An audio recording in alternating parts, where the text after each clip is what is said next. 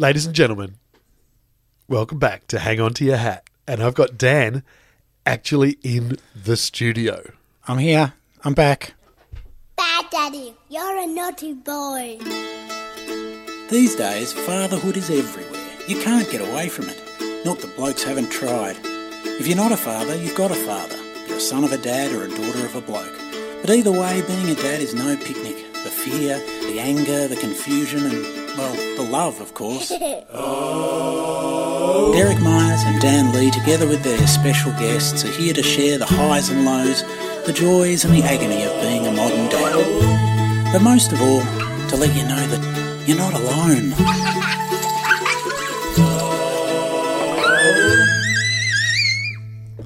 Oh, it's delightful to be back, Derek, in this marvellous city of ours. We should have got Sammy to do this live. We could. He's sitting right next to me, Yeah. Glued to the iPad. Beautiful, beautiful work. We'll get to that. It's educational. Hey, welcome back to Melbourne. Thanks. Um, um, it's good to have you back. Uh, We've got uh, still a few more uh, in the Broome. We've got two more in the Broome series. Yep, we've got me mate Mark. Jones, and we've got um, uh, Greg Quick, the uh, bush astronomer. and I, you, you won't believe today's one. It's it's it's Mm. amazing. I was like glued to my editing suite, uh, loving it. Mm. Yeah. absolutely loving it. It's quite long, so so bear with it, folks. Stick but it, it's a, it's quite an epic conversation. Jonesy's, um, as I talk about in the thing, he was heavily involved with Malcolm Douglas and documentary making, and he's now, you know, involved with a lot of Indigenous uh, communities up there, and he gets right out in the Kimberley a lot. Um, and he, whenever I run meet with him, we just talk like that. It's just flat out. He went. He actually went into the Peruvian jungle, which we didn't talk about in this, but one, one of the one of his major influences in the last few years was going into the Peruvian jungle with um, Xavier Rudd. Actually, was the reason he went there to document him. But Hang on, what's Xavier Rudd doing in the Peruvian jungle? uh, uh, that's a whole other story. Okay, It was, well, we'll it was, it was there for he, he was d- doing some kind of thing anyway, and Docker Okay. and and but they were they got in. Well, Jonesy wanted to do the ayahuasca with the with the um the what you know the, the the shaman right the proper shaman I don't know in the, what in the jungle ayahuasca is. ayahuasca is a is a plant that that gives you psychedelic uh, trips Ah. for for days you know it's a, it's a deep look inward at your soul The basically Peruvian peyote kind of. yeah, that sort of thing, and, and and he went into the deep, deep jungle with with um, uh, indigenous shaman and did a month Jeez. of vomiting and drinking ayahuasca under the trees in the jungle in the, uh, and it sort of did all sorts of extraordinary uh, things for him about life and death and fear reduction. It changed his life. Um, so uh, that and uh, that was the other And thing. that's what you didn't get. Well, in the thing, well, in well, because that's too big. That's Yeah, yeah, massive. yeah. Um, but he did time. mention in the in the podcast he mentions his encounter with a great white shark, and that was the that was these were the two things in his life that really changed, apart from his kids, but Yeah. but on a really personal level, changed yeah. his attitude toward fear and and life and and what's important. and, and one was the shark thing, and he just hinted at. I just, I think in the podcast I said there was the Peruvian thing, the Peru thing, because I knew we couldn't really get into that now. It's just Yeah. too massive. Like um, it's it's a long time to be doing ritual ceremony. Such professional chit chat as you are that you even know when something can't be touched Mm. Oh on. no, it's massive. I mean, it right out. We've done these three, four hour drives in the Kimberley, in the just in the in the Red Earth, in the Pindan, and he's talked to me about Gilgamesh or about uh, his experience in Peru, and it's it's epic. Yeah. Um, and extraordinary, and, and he thinks he's like, you've got to do this sometime, and I just, it, as as as revolutionizing and as um, extraordinary as it sounds, it, it terrifies me as well. And he didn't do it in any kind of LA backyard sort of populist way. I mean, he did it the like he he, he found the shaman. He he went in with a tiny group of people. It was very very um, traditional, let's say. It sounds. And- it sounds fright. Oh, it sounds fright. terrifying. I'm having massive flashbacks Oh. already. No, like and, and just full on. But but he's a he's an adventurer. That's why I said he's a, s- an- a spiritual adventurer. Yeah. But he's a he's a lovely guy. beautiful guy, Oh, well, very. that- we should let him talk. We'll let him talk. Yeah. So uh, I I hope you'll enjoy that, and next week we'll get uh, Quickie up. Yeah. Get into it, guys. Enjoy. G'day, folks. This is Hang On to Your Hat. This is another Kimberley Kimberley chat I'm having, and I'm very excited because I've got Mark Jones here, good mate of mine for all of six years, seven years. It seems like so much longer. It's like like like it does with everyone I, I know up here because we've covered so much ground, literally, and also uh, with our um, conversation. You know, I can't remember a conversation um, that we've had where we've talked about specials at Bunnings. no, that's right. It's been about Gilgamesh Yeah, in the mangroves, and it's been a yeah. We've we we go straight into deep conversations, and um, yeah. that's been going now for a long time. Yeah, and it, it, it's yeah, that's a it's such a strange thing that to I was saying on one of the other podcasts, just stepping off the plane and the first conversation I have with someone is something like that, and I'm like, wow, you really don't get any time for kind of how you been, what's what's been going on, is the is you doing any work? It's no, it's like Let's get stuck into now listen in in the in 2060 BC there was a an ancient story. We're a curious crew up here. I'm just unplugging these for now. Yeah, no worries. Um, yeah, so uh, it's great like that. You mentioned the Gilgamesh thing because that's it's a pretty um. I've got a strong memory of that. Where we're crabbing just to paint a picture for the people at home. We're in Na- in it's Napier Dampier Creek. Uh, we were in Crab Creek Were we Crab Creek with Will. with Will? Yeah. So Will, who people have heard before on here, and he just takes off into the mud looking for crabs. So the, the mud's sometimes up to your waist. There's possibly crocodiles. There's fucking sandflies. And I, I remember I'd be covering my whole body in mud to try because um, fly spray, you know, the fly repellent doesn't work for those. It's and- an exercise in futility. in futility. So we're covering ourselves in mud, and uh, and and Jonesy and I hadn't spoken for a while, and, and we got onto the nature of storytelling and, and religion and and and uh, you know cultures going way back, and you start talking about the story of Gilgamesh, the mm. first epic kind of story mm. ever told, and. Mm. So you're you're telling me this story as we're walking through the mangroves at low tide, and every now and then I just hear Will shouting, "Come on, you fucking idiots! What are you jabbering about? There's crabs to be caught. There's crabs to be got here." So we're kind of very half-heartedly trying to get mud crabs, and I think we just didn't bother in the end. So we're traipsing. There was something lovely about hearing the Gilgamesh story while traipsing through incredibly difficult mud, because somehow that's that's what it is to be human and to understand where you are. And the, I'm being very, you know, poetic about it, Well, but that you know dragging what you know what through that mud. hue man means. You know what hue means. Yes, humus. Humus of the, the- earth, of, of the, the ground, God, of the was- mud, of the ochre, yeah, of the clay. Yep. That was appropriate then. Yeah. That was really appropriate. We're talking about the origins of sort of human storytelling, and human storytelling is is what it is to be human. You could Mm. really argue, couldn't you? Like we, we are story.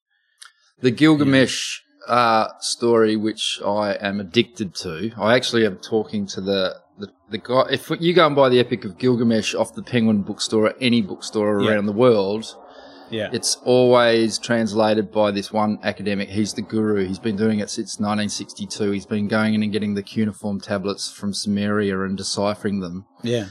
And I approached him about three years ago, and I had lots of questions. And he said, "These are curious questions. Why are you? Why are you? Um, you know, why are you asking me these questions?" I said, "Well, I live with I'm the oldest. mud in Broome. wow, and I live amongst the oldest culture on the planet, Ah, yeah. and we have even deeper stories here. So I'm interested in Mm. the digression of human stories through time. And Gilgamesh is a classic example because it was began to be um, tapped into the cuneiform tablets 5,500 years ago, and it was Mm. it's been retranslated over 3,000 years. And the beginning of that story and where it got to is huge. And so I was very interested in why these stories changed so much over 3,000 years. And of course, mm. you always came back to the person who was tapping the writing in or who was paying for the scribe who was tapping the money in. And they were literally changing history. They were mm. changing bits and pieces.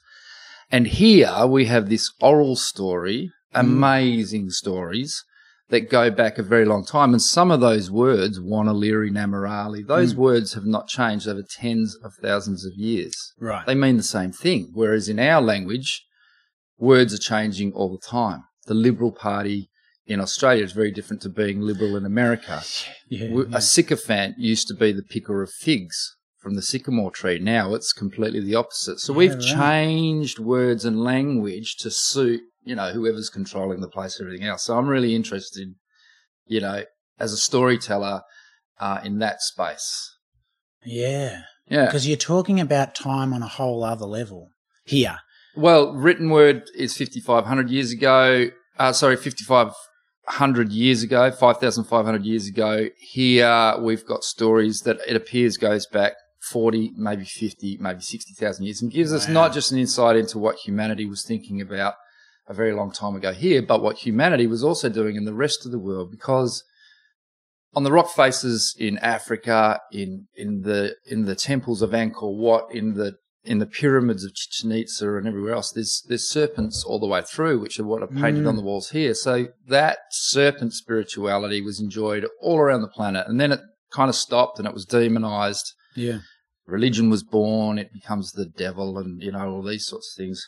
It and changes. It and changes radically, and all our Mm. stories have been changing radically over a long time, and we're hanging on to this ever-changing story, which in our story only starts 5,500 years ago with the demonization of a couple in a in a garden that was called Eden under a tree with an apple and a snake. That's what the premise of all of our civilization Mm. is born from. So the written word started around the time that that ch- changing of the story away from the kind of feminine Probably and the, not. and the earth. No, probably not. Probably starts the changing starts earlier, and and the written word is a consequence of it. as are they the needed other to get it out systems. there. Yeah, well, I mean, the written word. Whilst we put all of our faith in logos and the written word, Yeah. the written word is always changing. So maybe our faith in the written word might be a little bit misled when you consider the oral history was always reconciled next to a lateral hierarchy in an Aboriginal tribe. No chief said Wanaliri means that anymore. Right. It was always reconciled, and that's why the meaning of that word was able to live for Wanaliri could be twenty thousand year old word. so. So Could be older. So so it's possible that the the handing down of the story for possibly sixty thousand years in this part of the world um, may have been less corrupted by in you know politics and intention and desire because of these very Australia things, was an uh, an ark. It was Yeah. a treasure chest which held the original spirituality that all humans enjoyed, and it also held the language that was attached to that spirituality. And See, this is why you're so so hooked into this, isn't it? And Now, like I've been getting a picture of this over the years as you've been talking to me about it, and seeing the importance. If if we're going to one day be able to get back to some kind of reasonable, uh, you know, um, sustainable connection with the planet and with ourselves, then we the the places that have those sorts of stories and that sort of relationship are going to be what we're going to be looking to. And and if this is one of the last places, then I see your urgency. yeah, or- yeah, or yeah. Part of the urgency to protect it. Absolutely. I mean, history, the, the, the thing that we define ourselves by, uh, is 5,500 years old. Might be a bit older, but Yeah. 5,500 years is a, is a pivotal date.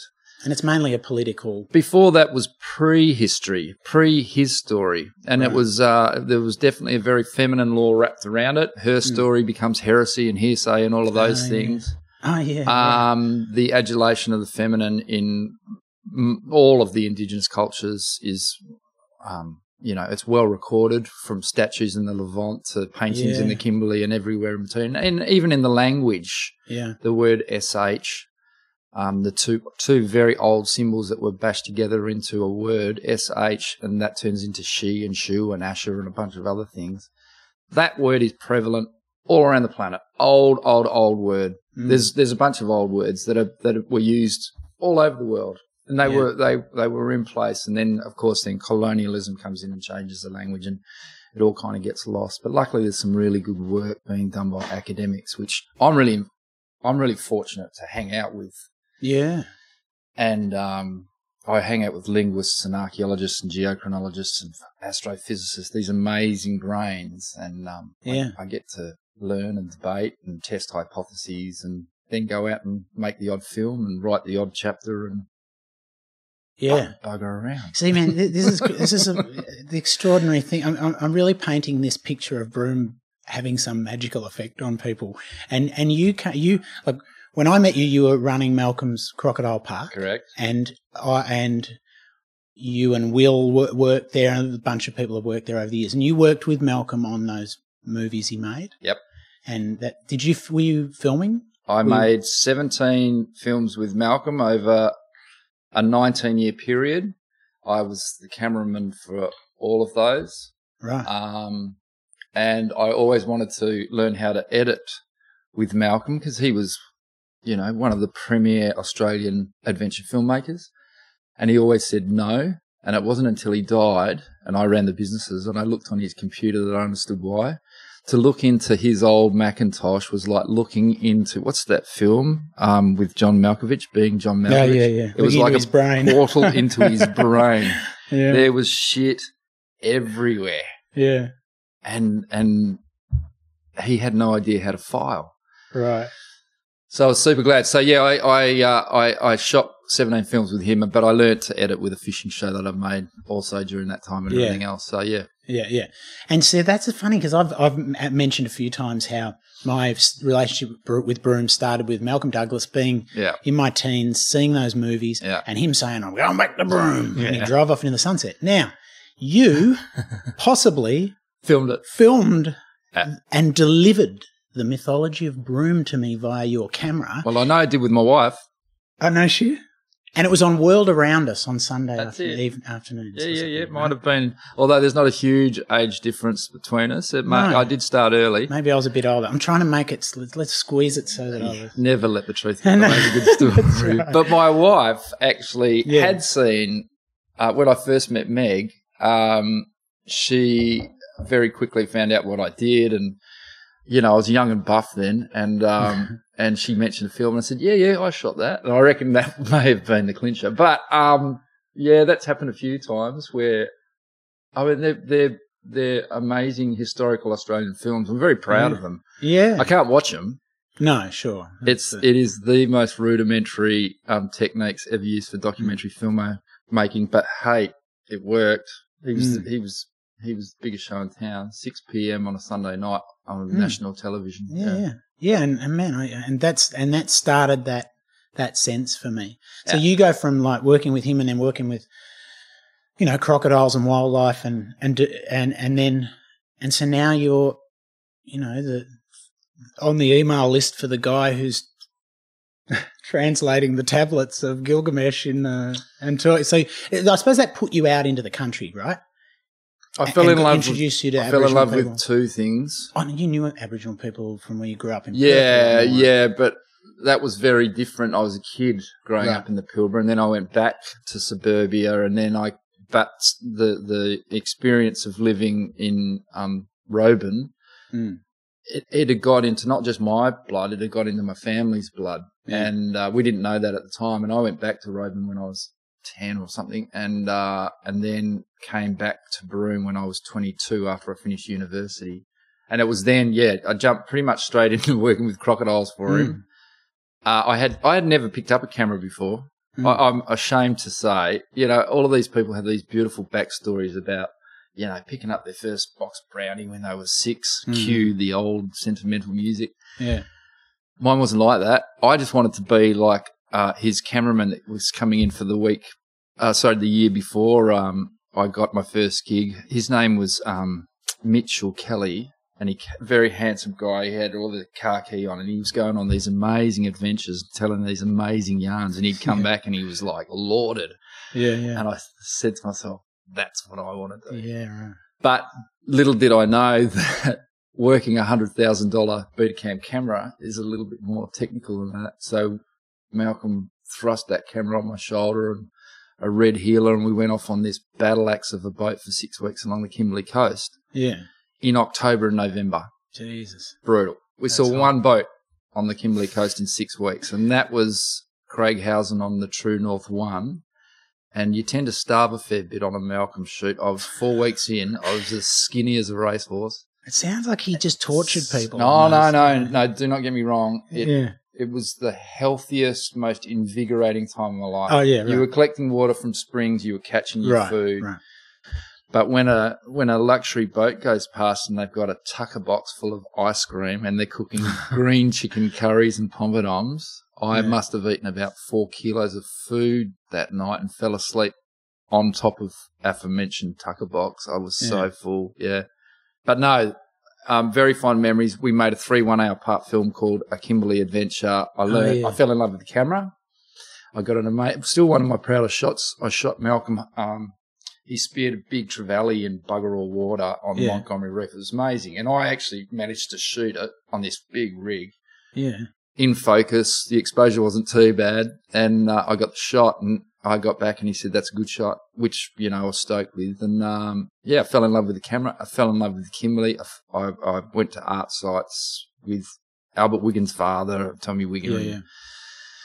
we showed a whole heap of stuff with um, old the old fellas, and they started telling me the stories, Right. and it was I didn't really know what I was listening to as a young man then, and now at the tender age of fifty, I now understand the enormity of Mm. the stuff that I was given, and I'm so stoked that I've recorded as much as I have myself, and and created an, a, an archive and a library of that so stuff. amazing that your kind of experience with the stories from this country led you back Mm. to your own European stories and, and, and how our kind of short history came about. And all, it it seems like there's been all these moments of things clicking together. And Yeah, yeah, You know, yeah. just- And I have no business being here. I was born in England. I was born on the grounds Mm. of Oxford University. Oh, really? Yeah, yeah, that's my spirit home. If you ask the Aboriginal people, they'll say, Where were you born? And I will say, The grounds of Oxford University. They'll say, Well, that's your spirit home. That's all these academics you're hanging out with now.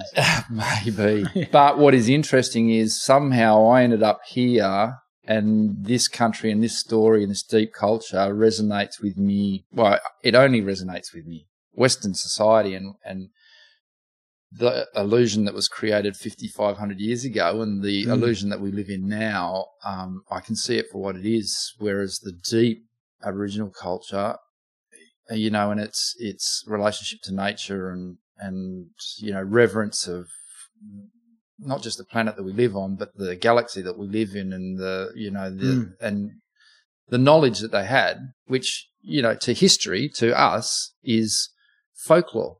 It's it's been relegated, it's been diminished into something that's almost theatrical. When in actual Yeah. fact, if you can actually decipher the language uh, and the art, there's profound messages in there.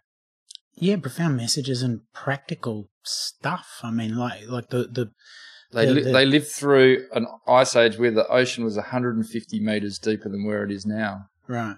We're talking about climate change rise of six meters in water. Yeah. They went through Wow. 150 meters, and then they and then when the water came back in, it came back in in three what they call deluges, where 50 meters of water came in almost instantly. So the stories of Atlantis and all those lost civilizations are just stories of the water when it came back in after the last ice age and just inundated Right. civilizations that were living Yeah. on deltas and you know like the continent of Sunda, Southeast Asia, was one continent that went right around to New Guinea. Mm. That was covered in water, leaving Micronesia, Melanesia, and these islands. The, yeah, Right. and that's not long ago. Yeah. It's not long ago in human history. Yeah. Sorry, mate, we digress. Yeah. This is, uh, I keep. Uh, so I, I think I was going to say, um, yeah, like you and I had some. I, I was having a lot of trouble with your your view on things My for a while there. yeah. Well, well, I wasn't in a way, but I was in another way because Yeah. I was I was I've been grappling with, especially since I've had kids. Yeah. See, we got there. Yeah, yeah, yeah. I was looking for the segue. Um, since I had kids too, I've been so concerned about the future and about the environment and about all that sort of stuff. There's a whole other inve- investment in it now because of your kids. And um, so I think I was desperate to find some kind of way forward that's based on the way we're already going. like like like to try and I've been trying to create a, a future mythology around technology and um, you know transhumanism and all that stuff, which I still find fascinating, and it still may be the way we go.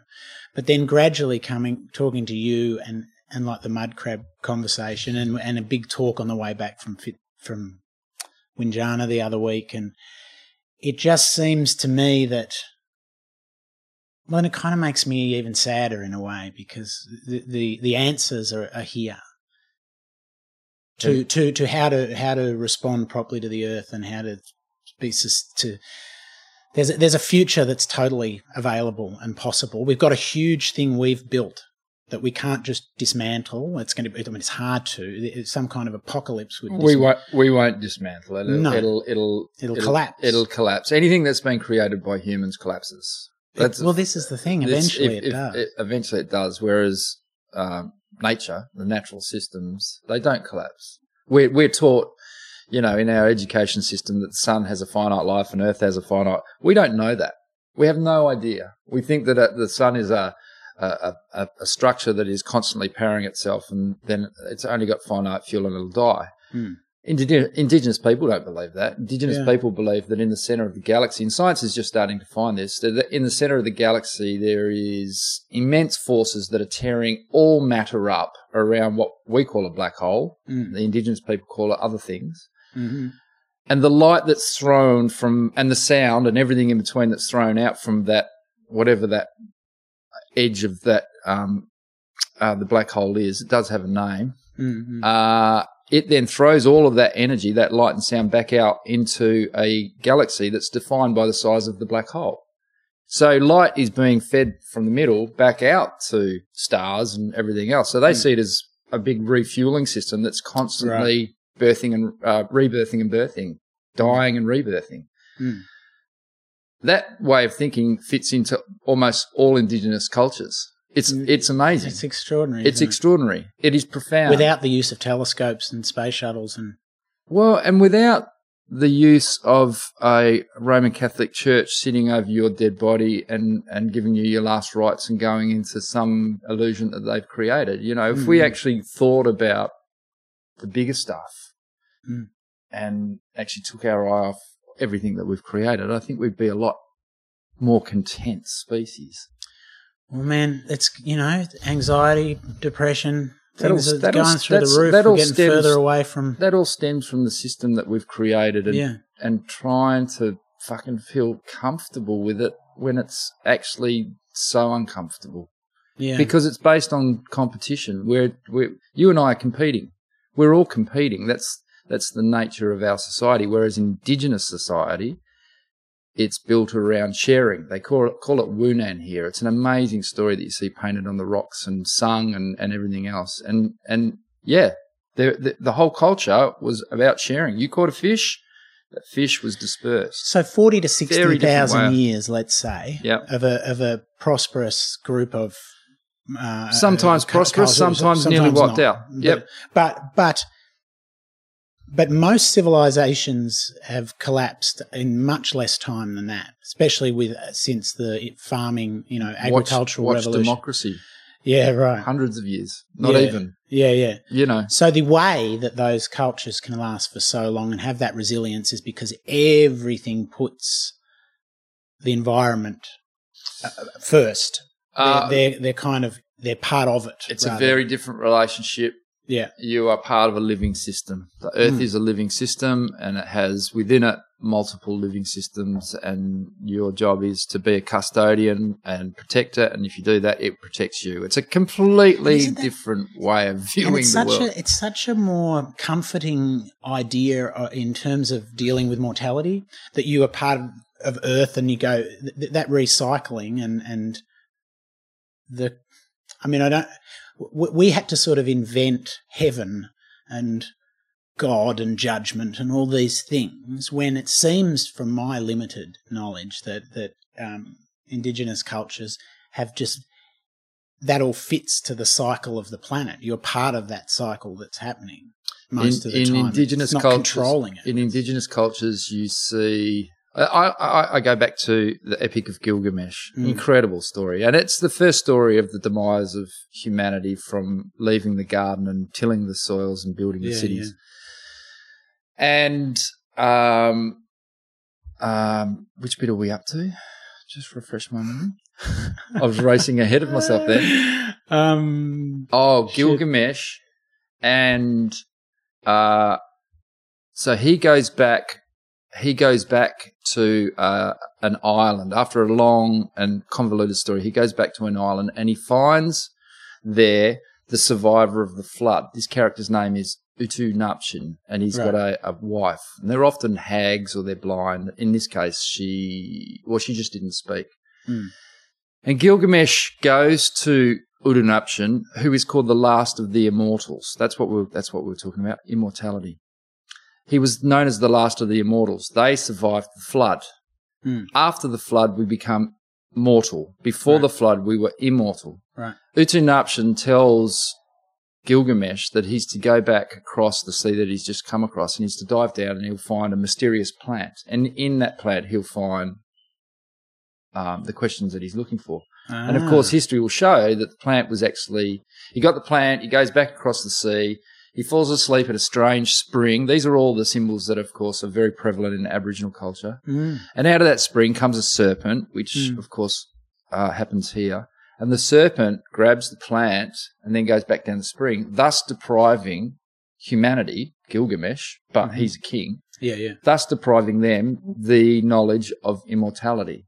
And so that is why before the flood, people were seen as immortal because they had ceremonies and knowledge that allowed Right. them to see their soul moving through different spheres and everything else. And then So not, im- the not immortal in our sense. No, no, it's a spiritual It- thing. It's a spiritual immortality. the this- pursuit of um, of Yeah. Walt Disney and cryogenics to freeze yourself, or you know, to to Yeah, to put Botox, uh, you know, to just doesn't matter. It's, it's not. it's, it's yeah, it's not Yeah. a physical thing, which Yeah. is it makes me laugh when I see people people doing that. It's Yeah. a it's a spiritual thing, Yeah, yeah.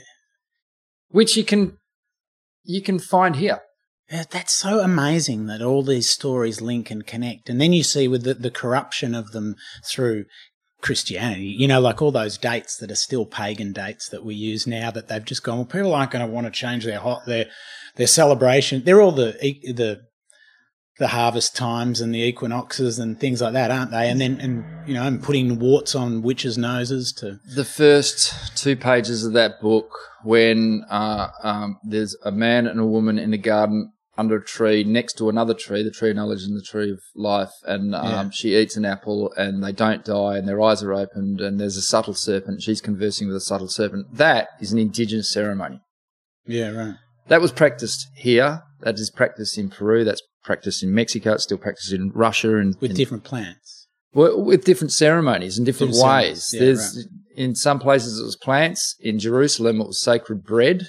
It was Mm. bread that was left on the altar for more than three days. That's why David wasn't allowed to build a temple because he'd eaten the consecrated But bread. was it mouldy bread? Did it have it was so it was mouldy. It was ergot? Ergo, yeah, Yeah, right. which which, Which then became the LSD. base, which became the base of the Mm. Eleusinian mysteries in Greece for two thousand years. You know, So the apple, the, the, the all these plants that have been it's a here to- metaphor for a ceremony. yeah, yeah. Wow, which amazing. I've just happened to do, you know. So I kind of like, and, and and it's funny how our brain, our Western brain, whenever you say something like that, our Western brain quickly snaps to our old story, and we were taught Mhm. about prohibition of those um, ceremonies and Yeah. stories and drugs and all this sort of stuff. It's Yeah. amazing how we quickly judge what I've just said, yeah, and I'm interested too in that. I'm interested in how everybody's brains just click and Yeah. automatically judge. And then I actually like the conversation afterwards, you know, of sort of bringing people around to, you know, how I see it and, and, and, you know, just, just experiences and people. and with all everything these things linking up for you, no, you know, so you're just off now, like in a sense, like wait, wait, if enough things link up, it's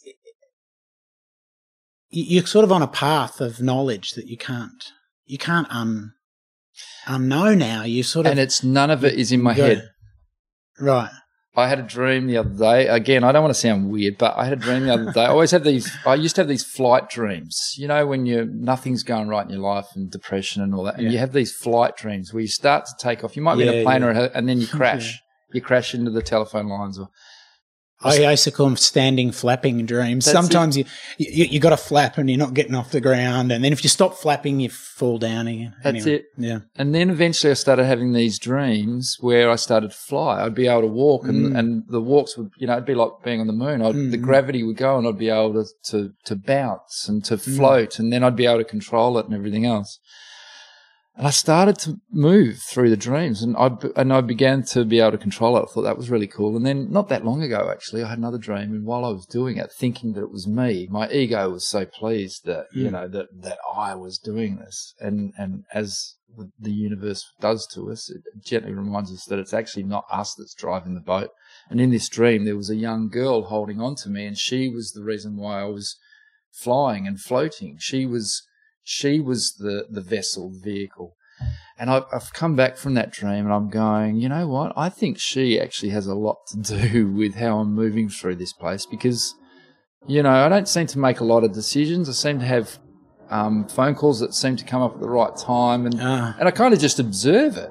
and it's amazing. And, and some things are the wrong way and, you know, you, you're old enough now and wise enough to actually realize that you're going in the wrong way and come back onto the, and it does. It's just bumping me along. Um, I certainly had that experience up here yeah, of just it's, it's amazing. you're in this sort of flow yeah. if you're open. Yeah. If you're sort of Yeah. I can't do that in the city. no. I tried no, it. No, neither can I. And I used to end up so frustrated that I ended up in public libraries, and I no doubt you did as well, Yeah. writing shit, um, whiling away the days, In not being able to go anywhere. or churches. Yeah. Funnily enough. Yeah, yeah. Just because they're so awesome Quiet and And beautiful. Yeah.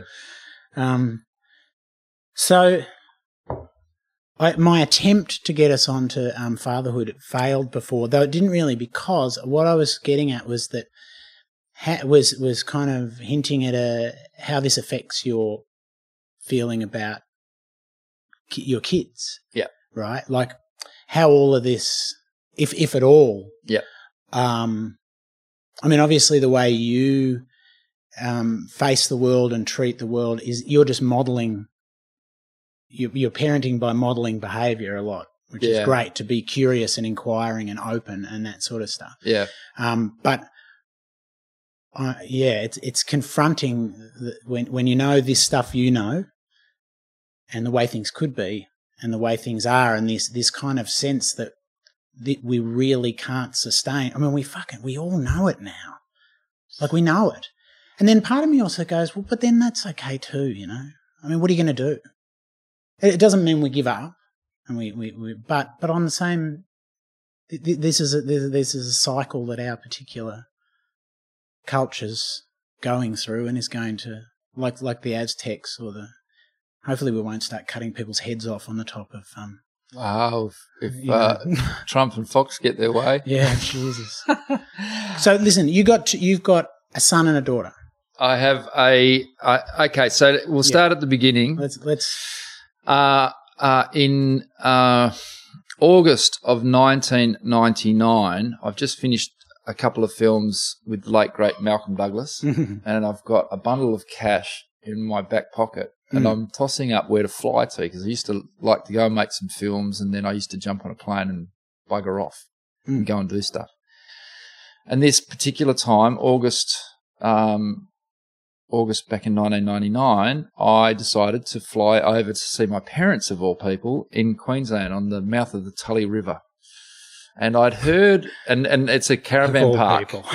It's at a caravan park. Yeah. So that's why I loved Grey Nomads because I know I've lived with Grey Nomads. Yeah, In fact, I stayed in the caravan park three times for six weeks and four weeks with nobody that was under 60. yeah It's hilarious. Mm. So I go over there to see my folks, and I get wind that there's a young lady there with a baby, and I, I know a little bit of the backstory, and another young man um, who were kids. We were all about the same. When I say kids, we were. I was twenty. I was thirty, and Oh, okay. and and Meg was twenty seven, and, and our friend who we all met on the same day, Nigel, he was twenty nine.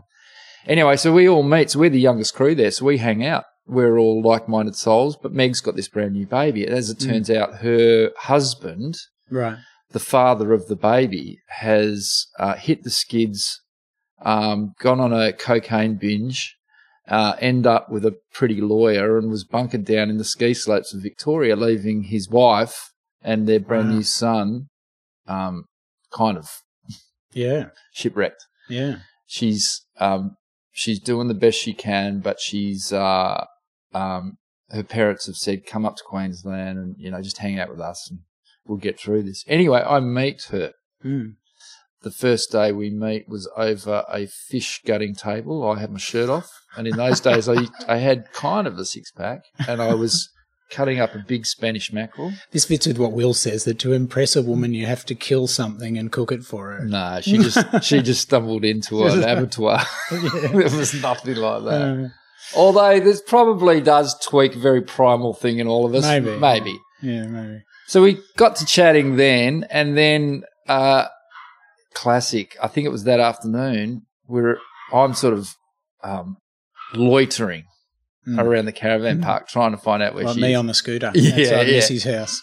and Meg ends up at the uh, the laundry, you know, with those communal laundries where Oh, you yeah. have to put in a couple of one dollar Oh, yeah. coins. And she pretends that she doesn't know how a front end loader operates. yeah. and I pretended that I did, and uh, managed to get it going. And she, uh, Let me help you with that. it was a bit like that. And anyway, uh, that was it. I asked her out on a date. I went and borrowed a mate's tinny, Max, and uh, Meg and I went on our first date on the Tully River. We took a six pack of beer and some cheese, and we fished for um, black bream and went crocodile uh, spotting on the Tully River, and that was our Oh, because see, you're keeping up the crocodile mythology because Ah, you, yeah, you yeah, already yeah. said she was impressed with your Yeah, with yeah, Malcolm. there was probably all of that bullshit. Were you standing on. on the bow with your shirt off? Probably. spotting. I was pretty. I was pretty pathetic in those days. We all are when it comes I to I really believe that I was that character. yeah. I laugh at it these days. Yeah. But anyway, in a, a whirlwind romance, Yeah, yeah. uh, Meg ends up back at aforementioned Crocodile Park six, eight weeks later. And we, we are a family. Yeah, right. And of course, I've met her three month old son during those Yeah.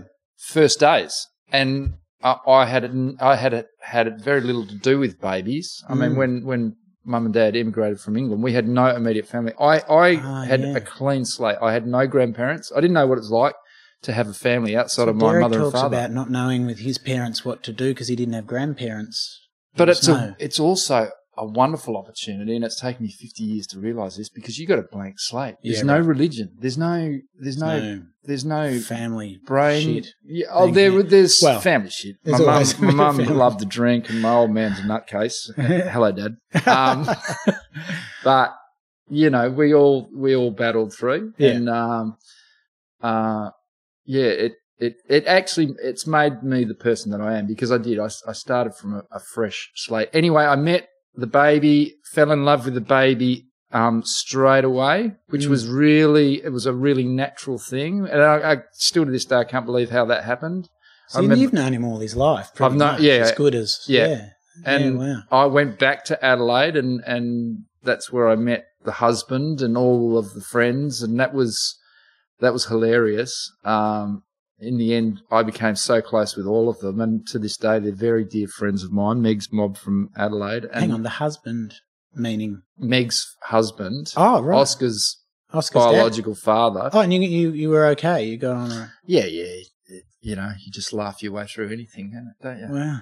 And um, we went and stayed with him only six months ago in Adelaide for a couple of weeks. Oh, wow. Yeah. Okay. Yeah. So, but I was, I became dad. Right. I raised Okay. Oscar. Yeah. Um, I, I was tough on him at times, and he was the first kid, and you're always tougher on the first kid. It's it is harder. And then the second one comes along, and you're a little bit more loose. And at, I'm often reminded by now my 20 year old son Oscar. Mm. Uh, he reminds me of how hard he, I was on him and how lenient I am on our 13 year old daughter Poppy. hmm And uh, it's interesting getting that feedback. Hey, before I forget, um, last night at dinner, um, Judith told a little story. Ju- Judith and Alan, this is just quick backstory, are, are very peaceful Buddhists that we know, and she told a story about to make us feel better. about we're having a lot of trouble up here with Sammy and Luna and sleeping Yeah. and we're exhausted and it's Yeah. man, it's fucking hard as you know. But uh, Judith said I told this story about how one time she took the baby out and just told him to leave. Took him out in the street, said, "Fuck off," and uh, and it had to be Alan that came to, came out and got him again, like he was seven or something. Uh, but isn't it I- I so should- good? I- I isn't she it doesn't mind me saying. Isn't it so good that it, that information comes from Judith, who is Mother Earth? She is Mother Earth. She is the warmest, most loving human being on the planet, and even she was tested, Yeah. and did things like that, and it does wake. and, and. I said to her, that is really what parents need to hear sometimes is that because we load ourselves up with guilt because of the moments when we just can't cope, you know, and, and for her to, to share that, that I've now just shared with everyone else. Um, but just, she, I don't think she'd mind. Um, I'll ask her and then I'll edit this if she does. but, uh, yeah, that, that's what this whole podcast was about yeah, rather than advice. It was about trying to kind of say, look, we're all trying to cope, and and if you're if you're at least there and you're trying, you're already doing better, you know, than than some, I suppose. Or M- you Meg, know, Meg said this morning when we were talking about this, she said it's amazing that there's a manual for giving birth, but yeah, there's no manual afterwards. Which, and it's it's so true. We don't we don't. I was thrust into it. I had no idea what I was doing. I had no idea what I was doing. You you certainly instinctively, you know, things kick in, Mm.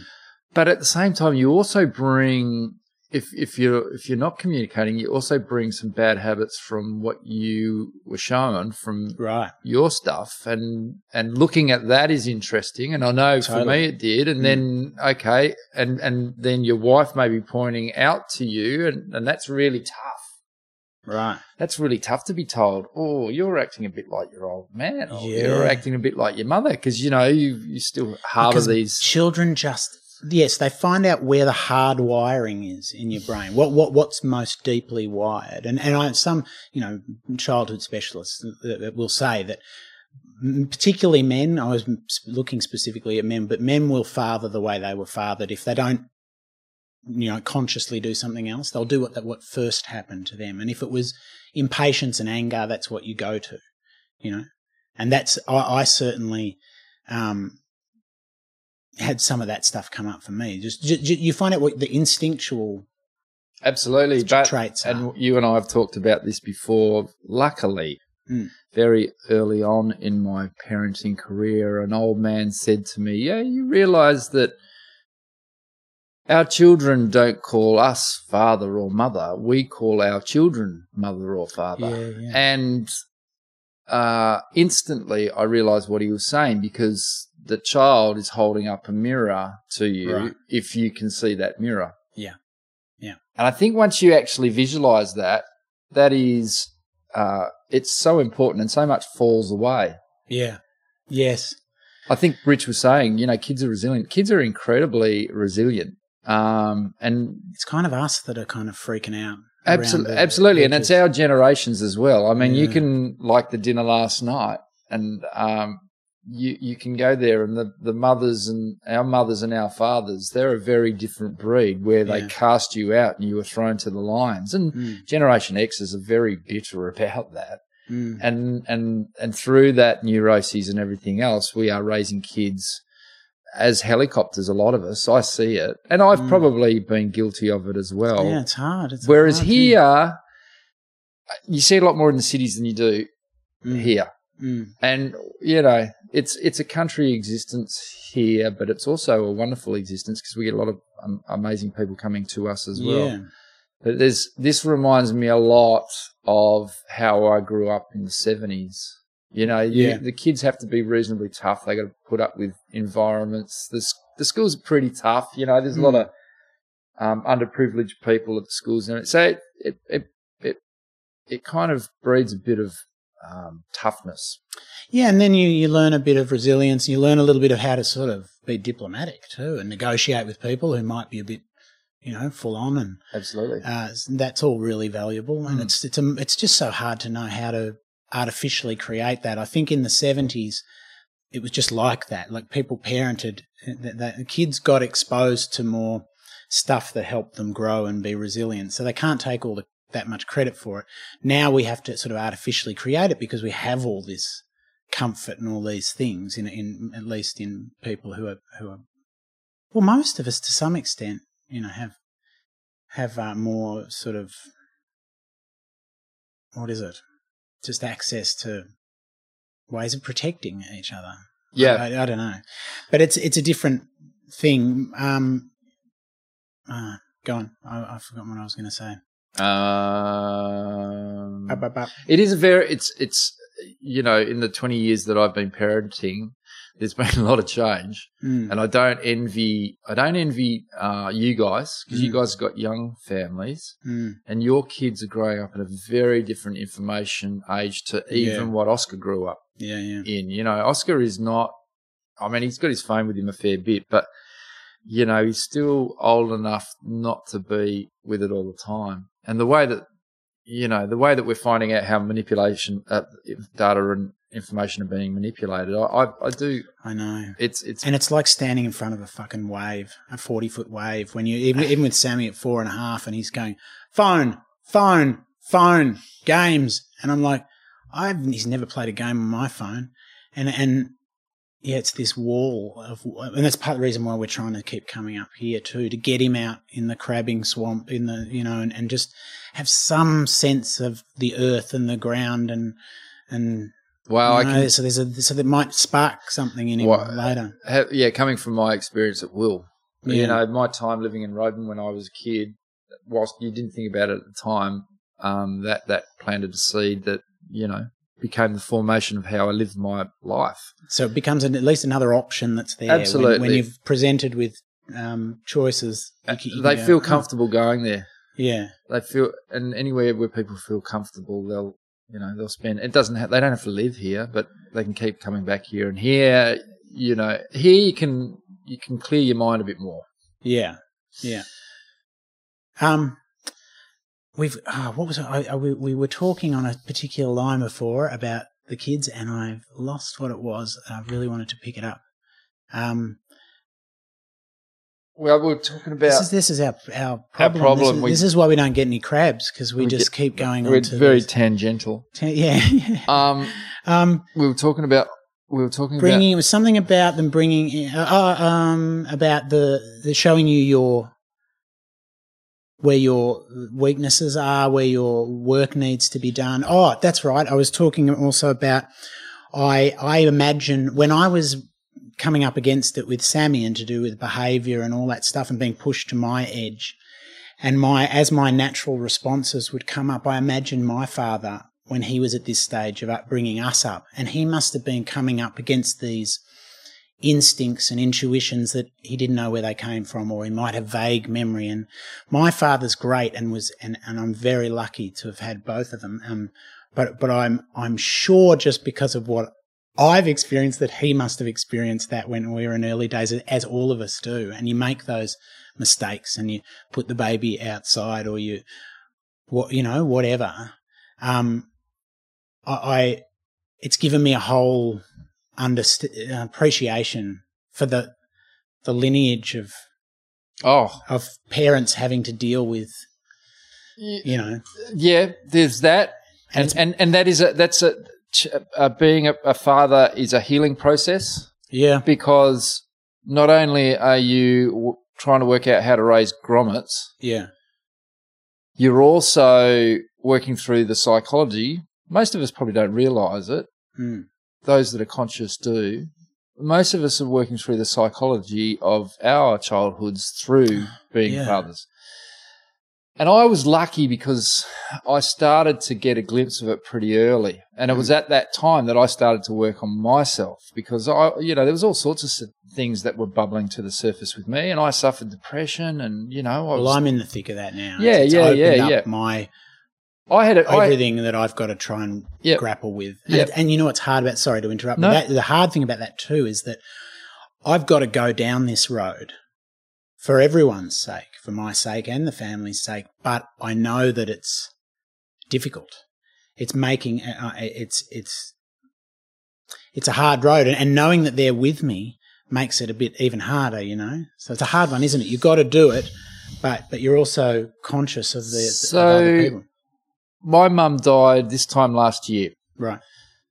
Uh, when I was a teenager, my mum was uh, she was a drinker, Mm. and her pattern was, you know, she would start to have a drink at five, and she'd be pretty slaughtered by nine. Mm. My father, at the same time, and this is pivotal years. Uh, this is uh, 15, 16, bit of 17. My father is suffering a debilitating um, depression. hmm He can go and work, but he can't do anything else. So he was literally coming back from work and then going straight into his room Mm. and fighting his demons and then going to work again. So Wow. hats off to him. Incredible. I, I, I have so much respect for him now. It was very hard for Mm. me to deal with at the time and for a lot of years afterwards. I understand that now. Anyway, fast forward to my life and I started to see a little bit of it as, as well. Mm. And, and so did my wife. And, uh, you know, it, that was, that was, a, that was a 10 year journey, probably even longer, um, for me to work my way through to a point now where I'm still not 100, 100% comfortable, but I'm 95% comfortable. And so, did you find that what you were go- that the kids were kind of the catalyst for a lot of that, it, without blaming them, but like just the intensity of There that? was behaviour that I saw in myself um, that reminded me of my parents, especially towards my son, Mm. that was pointed out to me by my wife Mm. very candidly, which uh, That's a humbling experience. it shook me to my bones. hmm and uh, it was said enough and often enough, and I'm very thankful for it that it made me actually start to real look at myself and my behaviour and and Mm. you know start to tinker and adjust with things. And look, I'm not saying I'm a perfect father, and my kids know that I'm not. I haven't been a perfect father, but. Mm. They also understand the journey that I've been on and the Mm. honesty that I've had with myself as as much as possible. Um, and I think they kind of respect that in a way. Um, um, but yeah, it's been it's been a, a journey, often at times very dark. Yeah, I'm really, I'm really in that because I, I started looking at my behaviors partly because of this podcast. Well, you know, that kind of, and, and so I went in feeling like, oh, this is a very good, you know, why do I behave this way? And I started investigating my family and other men in the family and, and, and my mother and, and, and, and, and it's brought us all closer together. Th- th- There's no major kind of trauma as such for, well, but there's inherited trauma. There's the, the, the grandparents and the war trauma and, and the way that affected the, particularly the sons in the family, my, my uncle, uh, and, and, you know, and, and all this sort of stuff. So it got me looking outward at that and looking at my parents together with me, so, sort of having this compassion now for what they were going through because they were both painting me this picture of the 70s when they were in their early 20s and they had me and they had and, and you know the difficulties in their relationship what they were trying to do with their own lives not just ours so i go on to that and i i've been coming up against my limitations with the kids and that has caused me more anxiety and more like it's it's showing me where exactly what the nature of my psychological problems that led to my booze and drug use. Yeah. I, I've I've learned stuff now, and so that's what I meant by it. It's, it sent me down a road Yeah, that I have to go down. yeah, But what's upsetting for me is that I'm also trying to be present to them and protect them while I go down it. I can't just not go down it. I'm trying, but but yeah, it's hard because it, it, it all comes up. My my the the the way I deal with um, stress, I, I realize, but and, and it shows me why I behaved the way I did all back then, Like, because I can't regulate my emotions, which is a characteristic of of ADHD. That so possibly, uh, uh, I don't know yet, but possibly as a kid, that was something uh, that the kind of brain I had. yeah, And it all makes me realize why I could be very smart on one level and not be very successful on another. The shame, the, the, the, uh, you know, bullying and uh, then d- drugs and alcohol, blah, blah, blah. My, my inability to regulate my emotions is now very, very obvious to me. Yeah. Missy deals with certain things that I don't deal with. I go into this apocalyptic thinking and it's and it's and now I see it mirrored all the way back through my life. Yeah. And it's all because Sammy stands there and goes, Fuck you, more or less. No, no, no. Right? And I'm looking at him and I'm going, like you're putting me in the line, you're putting me in this place that's showing me my fucking life. That's why you call him dad. That's why I've got to call him dad, right? Mm. So what I'm in the middle of is just trying to fathom all of this and then go, part of me wants to just leave it and go, no, no, you've got to be a father now and you've just got to put all that.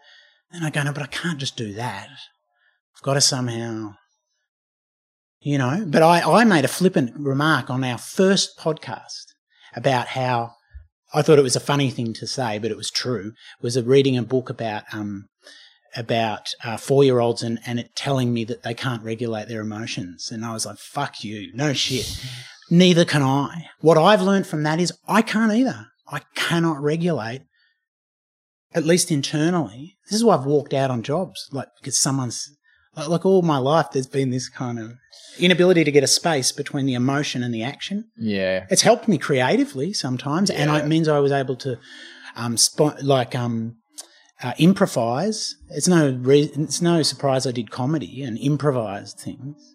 So I don't know where all this ends or what I'm, but I know I'm on the right track to understanding some of my history.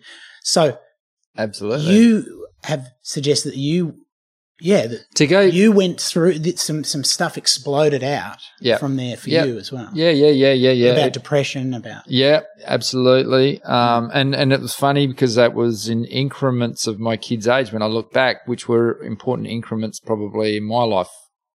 yeah, You know, when I was a kid growing up, yeah, and it's always sort of you know in.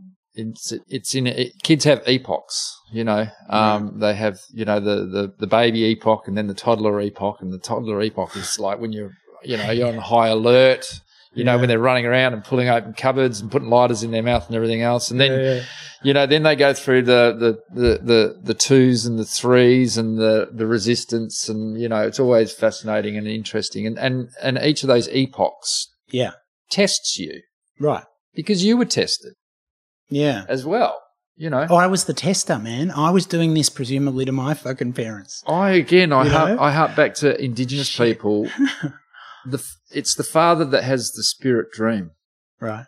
So before conception, the father, often near a waterhole, will have a dream where they'll the the spirit of the child will come to them, and that's when the father and the mother knows that they're going to have a baby.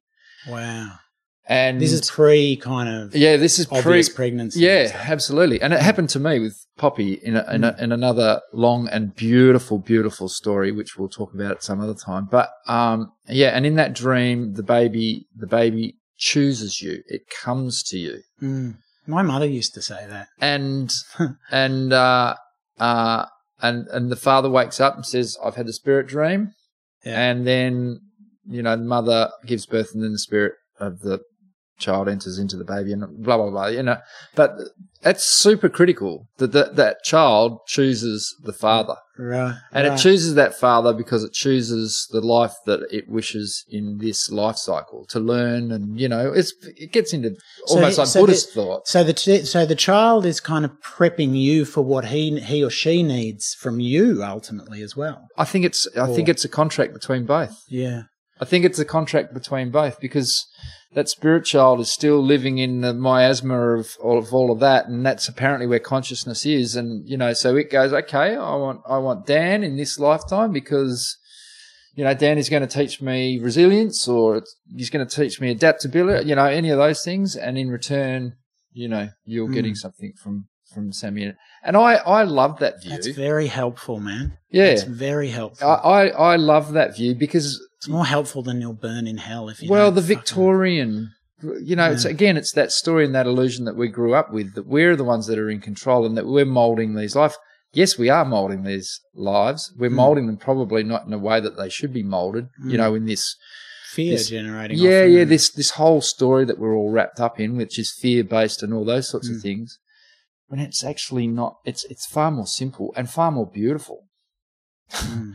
That that kid is holding up a mirror to you, and uh, and and it's your job to actually realize that that mirror is being held up, and it's it's on your head to actually listen to what that kid is doing Mm. and and fix it and fix it quickly because you know there's still a fair bit more of life that uh, needs to be lived outside of healing yourself. Oh, that's right, exactly. I mean, and that's the thing I feel bad about at the moment is I'm going like, Yeah, but God, how fe- deep does this thing feeling go? feeling bad just no, just know, fuels that ridiculous. fuels that beast. You, you, you it'll it it will work out. You just got to realize it. And I've just got to look into it. I'm, I'm, I'm just seeing him there. You know, he's doing all this stuff, and and you know, it's it's beautiful too. There's great stuff, but I I, I fixate on the the difficulties. You know, as a lot of people do. Um, but when he's when he's challenging me, I, I it's it's confronting and shocking. You know, and you and you sort of it's easy to chicken out. I want I, I need to try to step forward and embrace, you know. I And really- how wise are our wives? Oh, dude, I'd be look. They are so wise. I mean, Mm. they already know, Mm, and they just sit back with a little smile on their face and um, realize that you know this is all going on, and that you do, uh, you know, that that you do need healing. And yeah, wives blow me away. yeah, I don't. I don't really understand. I mean, I don't know where Missy came from, and I don't understand her patience and her.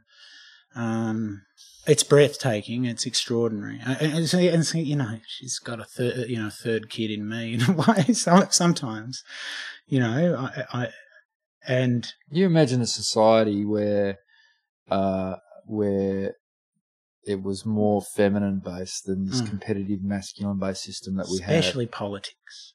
Well, Like, poli- I- I- politics is a masculine game. Right. All of those systems are masculine games. I, I, I've been sort of saying that I think, in terms of this kind of gender equality and stuff, that politics is an area I think that should be 80% female.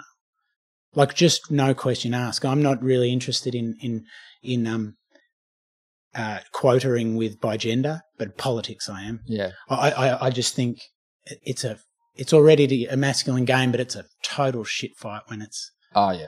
and I know, look, Yep. Um, no, I, I couldn't agree with you more. But yeah, our our our our, our I've I've I've learnt as much out of um out of my relationship with uh, Meg and her patience and um you know just gentle direction through all of this. Yeah. She knows she knows that men and boys are in pain. She knows that with a warm heart, she can just gently navigate you through and just, you know, just very gently show you little marker buoys along the way and just gently say, well, why don't you do this? And, you know, just gently correct you. So it's your kids working Is that why we've persecuted? You know, like I, there's a, apparently the definition of misogyny is not hating women exactly. It's it's it's to do with um, resenting the fact that you need them.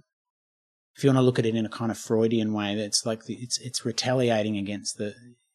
It's it's the dependence on them that makes them. I think that- hate them. Or, I think something. that is a, as a result of the swindle that occurred. It's a long time ago now, um, where women did hold the law and had knowledge of a lot of things, and men, and it's it's written in the old stories. Um, Mm. I can I can go through a hundred of them, but Yeah, yeah. it's where men end up raping or murdering the feminine and then um, taking it over and creating the priesthood and putting those between Yeah. God and man and, and prohibiting ceremony. You know, there's a whole bunch of things that went Yeah. on. And I think that that misogyny, that hatred of women is as a result of the the fucked up Chinese whispers since Mm. then that are, you know, being whispered through churches and families and, you know, any way, any one of a number of means Mm. the stories just get more convoluted and and and you know bad stuff bad stuff is happening how Yeah, many yeah. how many women are, are are being murdered in your part of the world for example in Mm. melbourne in the city Mm. vicious crimes um so yeah we've got a long way to go to get through but being able to um, to to find that the love and the patience within I mean I go into fight flight stuff so easily you know and and it's horrible. It's it's like I've got this lizard brain that jumps in, and then I and then I go, you know, just calm down. This is a like Missy can say to me, it was a rough night, and I go and I know it's true, but but internally, Yeah, I know. I'm, I know. I'm going. I know what, what you're the saying. fuck are we going to do? I can't. Yeah, it's so it's so yeah, I know what you're saying. yeah Yep. Um, and I can remember those days. yeah I think. Um, so confronting. yeah, but I think I think that melts away after a while too. Yeah, and then you forget it ever happened. Man, you were thing. running on no sleep. Mm, The two things, the two things that you lose um, when you become a parent. One is uh, the ability to stay awake after nine o'clock. Late Yeah. last night was a late one for me. yeah, yeah.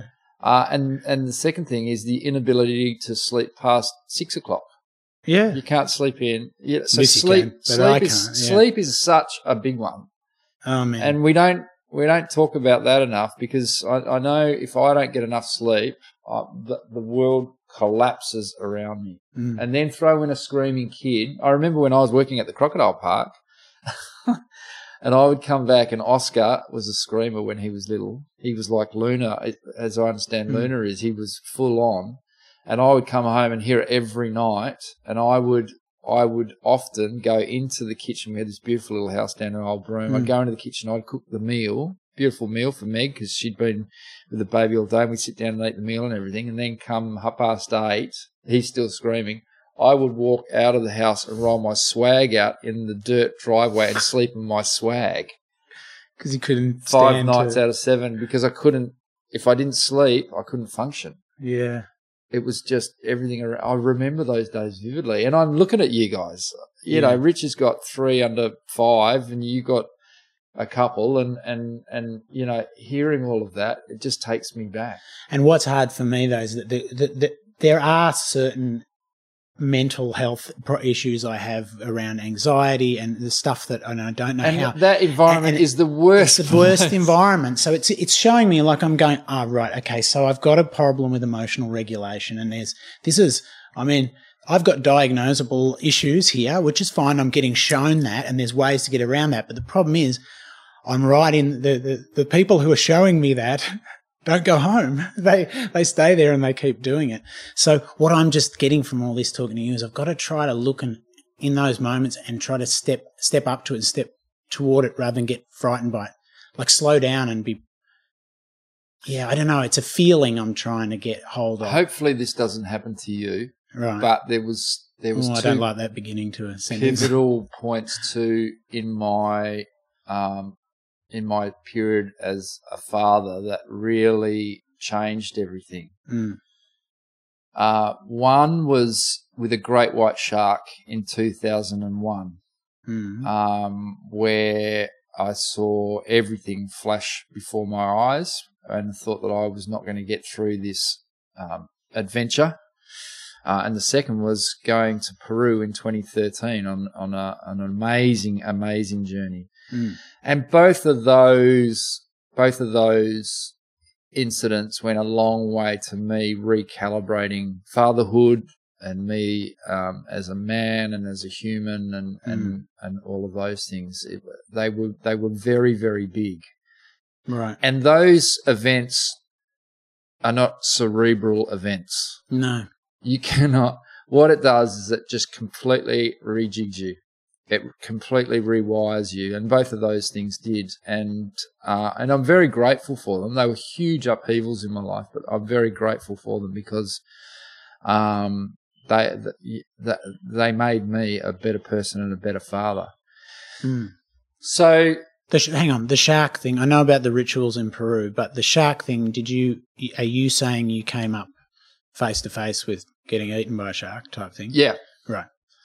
So, so it was pretty much. we we were swim. I was swimming around in the water. To cut a long story short, I was swimming around in some water which I'd already seen the fin in of a five meter great white shark, and I had lost my fins. I had a hole in my BC jacket, and I was kicking like a motherfucker just to breathe because I had no air. It's a long it's a long story as to how I got into this position. Uh, in the very water where I'd seen the shark only three minutes previous, Mm. kicking and knowing that with each kick I'm sending through a pulse through that water of panic, Mm. and my mind went into a space that you hear about. Um, I heard Rich talking about it the other day. You- Yeah, with his yeah, you, yeah, yeah. And it, that experience was uh, pivotal. Mm-mm. slowed it down and Slowed down, saw saw my life uh, pass before my eyes. Uh, all of the sound disappeared. I was in a vacuum. I remember hearing a voice um, twice, and and then eventually it was like a like a Hollywood film. The sound came back in, and all the Mm. air and the waves and everything came back in. Mm. But that area Mm. and it could have been 10 seconds long. It could have been two minutes long. I'm, I'm not 100% sure. Of that two minute area, uh, that, that, that period of time is indelibly locked in the middle of my corpus callosum in my brain and, Mm. and, and kind of defines everything that I do. Because I thought I was going. I thought I was Yeah, gone. yeah, well, it was it was a And it's not Kind until of a I heard you guys. I heard you guys talking about base jumping and grog and drugs and everything else. What that is is suicide, quickly or slowly. Yeah. My mum just died from lung cancer at the age of seventy-one last year. Hmm. She committed suicide. She smoked for fifty-five years, and she on the drank. knowledge that it, on the knowledge that it was going to kill her, and it killed Yeah. her. And we're all doing that. We're all tempting it. Yeah, And I had been tempting it with crocodiles and Malcolm Douglas and adventure and everything that I'd been doing until that happened. And then I realized how valuable life was. yeah, yeah, yeah. And I went back to the Marion, Ho- Marion Bay Hotel after this incident, literally an hour later, shaken to the core. And there was Meg and a 12 month old baby there. And it was like, you've got some responsibilities here Mm. um, you need to pull your head in. I don't know if I've ever pulled my head in properly, not like a normal person, but you know, you, everything changed.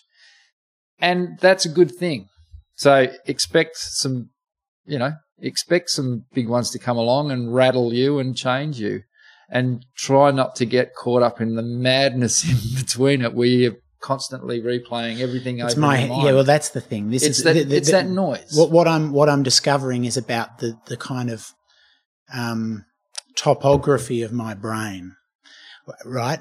Th- that I do fixate and obsess, and and this, like I said, this apocalyptic thinking that just and it also disappears after half an hour, no matter what happens, and it's it's impossible to get out of when I'm in it. Yeah. Now, there's I, I think.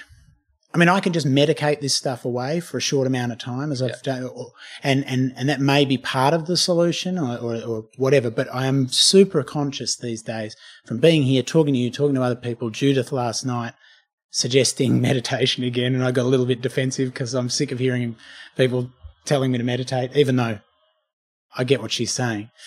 But I need to find meaning and connection. This is what's especially if I'm going to be a parent in a good way. I need, I don't, I, at core, I, I don't believe in the future very Yes. much. And I, and I don't have a sense of spiritual connection. I don't have, um, it's, it's all, uh, cerebral. It's all academic type stuff. Um, this is, this is what I have to, yeah. this is the 20 year old son coming in with He's his Oscar. big old ute. Hey, mate. son with a ute. We're uh, we're having a podcast. We're just recording, yeah. We'll cut this bit out. Yeah. podcast we were listening to the other day. Yeah. Yeah, yeah. Go on. Yeah, right. Yeah.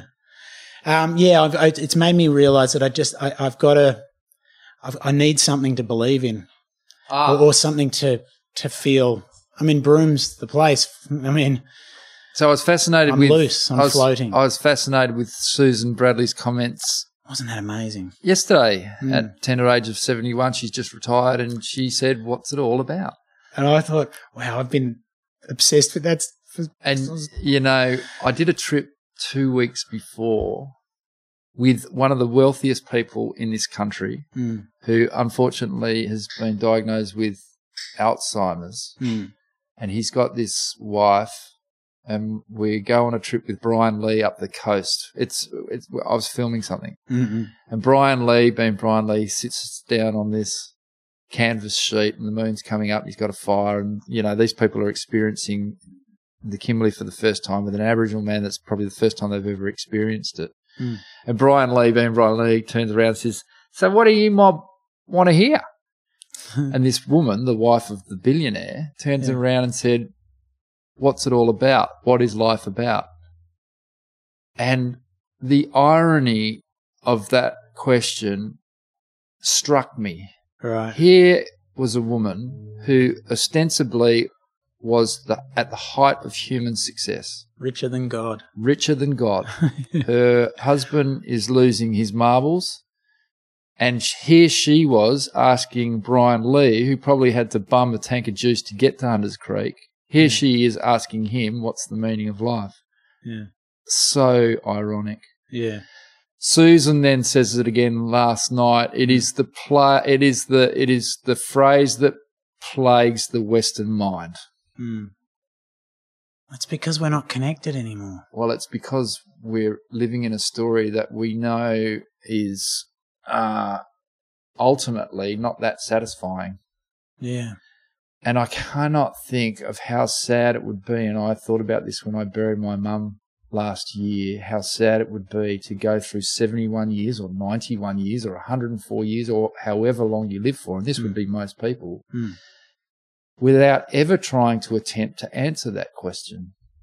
Because it's the most important question. Well, yes, but then again, I also envy, envy them in a weird way. Just I envy the not having No, because no. driving them crazy. Have you ever spent time with a person that's dying? I have a lot lately. Not, not, no, not a lot. No, this is exactly Yeah. right. And most people, when they're dying, are either angry or very sad or depressed because of the fear. Yeah. And if you, so I actually seek out those experiences. I seek out people that are dying. I Yeah, kind of get a I- kick I'm- out of it I'm interested in that. because it helps me to understand. Uh, you know, with everything that with, and it's the same with my kids. My mum died in, she died, she was in this room th- Mm. for three months before she died. She, Mm. she spent the last two days in hospital, but she spent her life in here. Mm, We hand fed her, my kids hand fed her mm, and that was so they could experience somebody that was dying and maybe maybe hear some snippets of of wisdom or maybe not and talk them through it it's got to be. It's crucial to us in order to. if you're not if you're not asking that to yourself every day then you're kind of in trouble because it sneaks Yeah, but the problem is we don't. We don't. We, we ask ourselves all that, but we're we're not. We're not getting to the. We're using all this artifice. We're we're basing it on all this other stuff, whereas it should be with the dying and with the people, li- li- like the the hard edge of the country and the rea- like like we we can't answer those questions in the state we're in. No but you know it- what I mean? indigenous people can Well, this is this is what I'm getting to, so that you can ultimately die feeling like you're part of everything. Yeah. Look, that's my only, and and I'm not kidding. Since I was five, yeah I've been going. All I really want to do is is be able to die with open arms, willingly, and go. I, I, it's okay. I don't have to. I don't have to know the the answer, but I but I have to feel like uh, this is. I'm part of it somehow. Like I found a baby. A, I found a not a baby, a dead bird on the side of the road when I was five, a blackbird when we were in Melbourne, and I took it and I put it under a hydrangea bush in the front yard, and I watched it decompose. I went back every day and I watched the feathers kind of melt off and then the skull sort of came out and I kept the skull and I looked at it every day and I thought, wow, this was animated. It was live. It had uh, experiences. Now it's this object. It's like Earth. It's hum- humus. It's part of the thing. Then I set about collecting skulls and bones from the age of five to about mm, 12. mm. And I mean crazy collecting bones. Mm. My my bedroom, I didn't have toys or anything. My bedroom was full of possum skulls and bones and dried out mummified rats and shit. And I, I, like now, I think like my grandparents wouldn't go in my room. They, they, were just like freaked out by it because I had all these specimens everywhere, and I'd tell everyone about. It. And I was and I was okay with death. In fact, I was. It was like the Yorick skull. You know, I was looking at it, going, "Wow, this is." And somehow it wasn't morbid. I was like, this is where we go. This is okay. I've got it. I'm holding it. I'm nurturing it. I'm nurturing the death." So weird that kids can do this stuff Absolutely. before the fear kicks in. Absolutely. And I'm trying to get back to that place Yeah. because I'm, I'm all fear, Yeah. you know, and I know that and I just am. you know. You're just at the extreme end of what we all have. Yeah. Um, does that make sense? Well, and the limits that I'm coming all- up against with the kids makes me feel even more at the extreme. Yeah, yeah, Because I feel incredibly raw and incredibly powerless. Yeah. And because Um, you're living completely in your head. Completely in my head and I fucking hate the the world we live in. I don't I don't I know and I've known intuitively it's it's all f- smoke and mirrors. It's bollocks. I mean, That's there's good parts of That's it. I mean, why, though, it's really good to find something that you do connect with. Mm.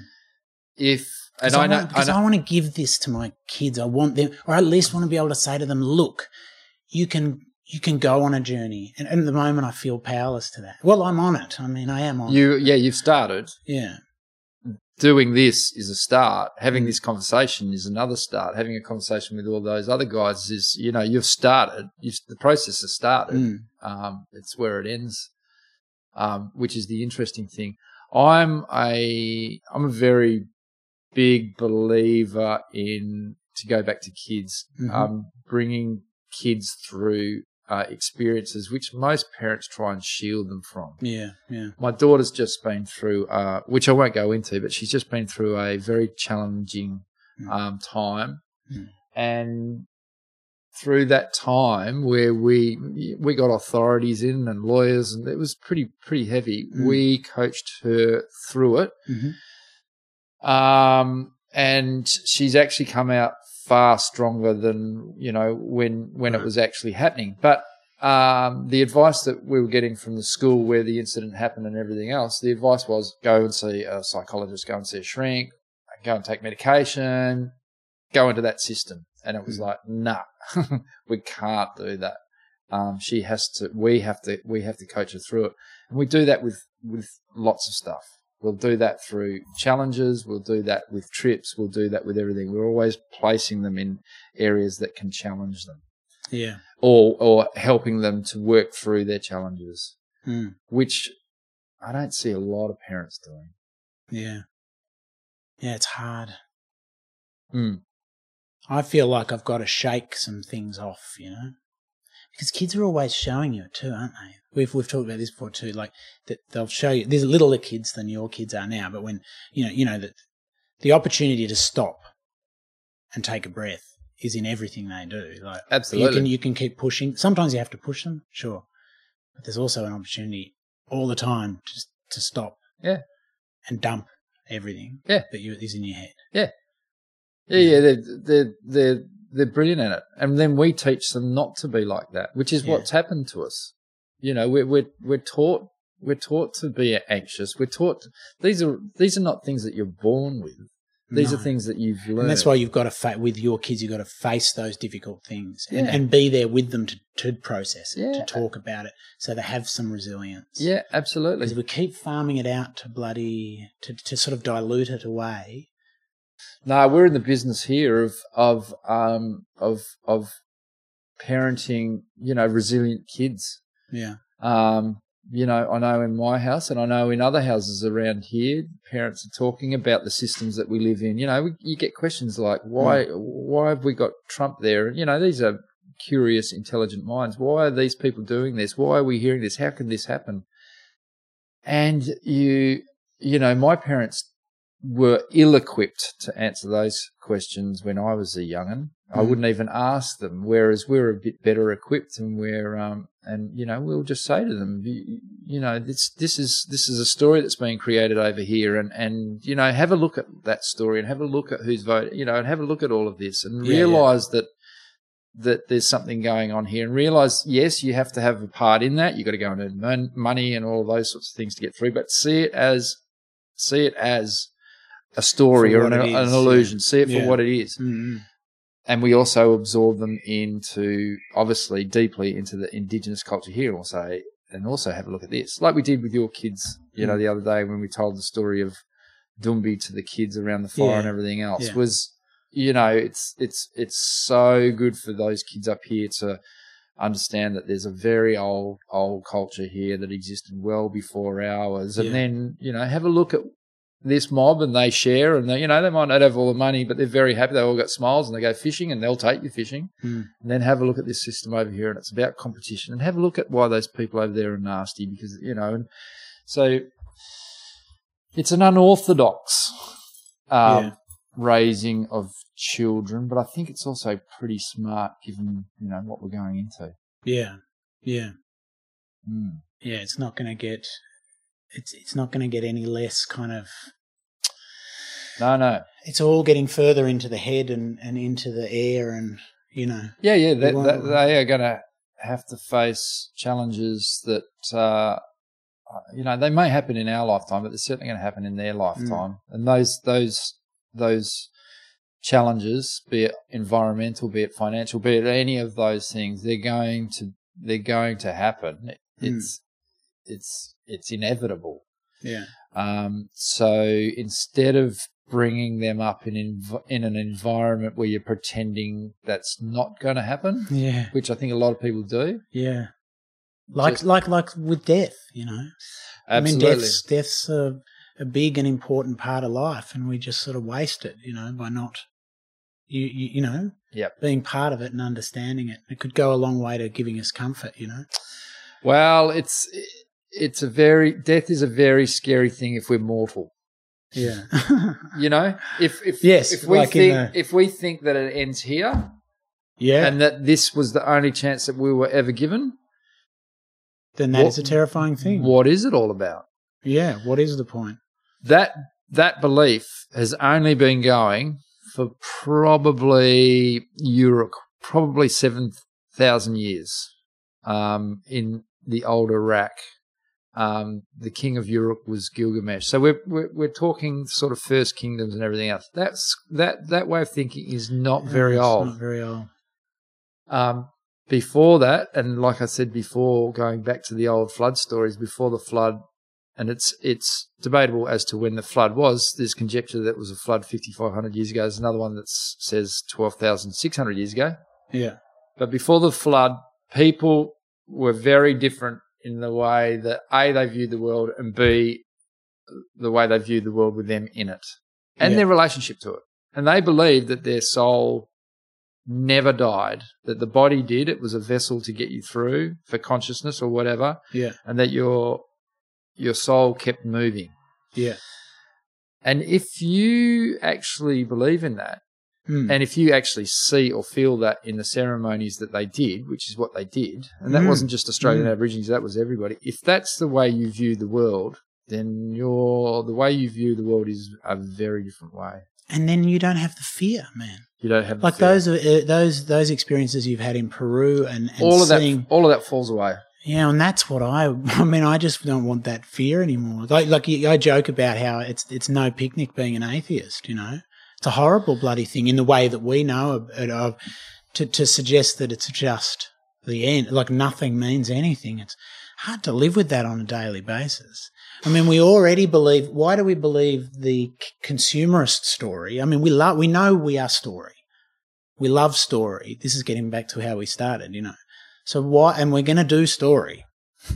So you just got to change which one. We can we can do the consumerist, nothing means anything, um, every man for himself story, or we can do the other story. I liked Jung. I didn't like Freud. I Right. like Jung. And Mm. Jung said to give birth to the ancients in a new time is creation.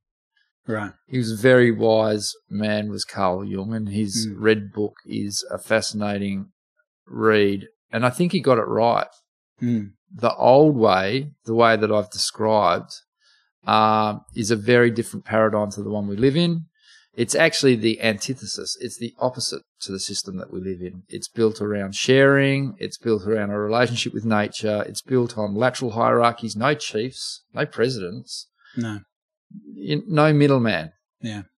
And the group reconciles the the meaning of words, the language, the laws, um, you know, and and they do that generation upon generation upon generation upon generation. You don't keep changing the law to fit what you want it to Hmm. in this moving feast that we call democracy. You don't change any of it. No.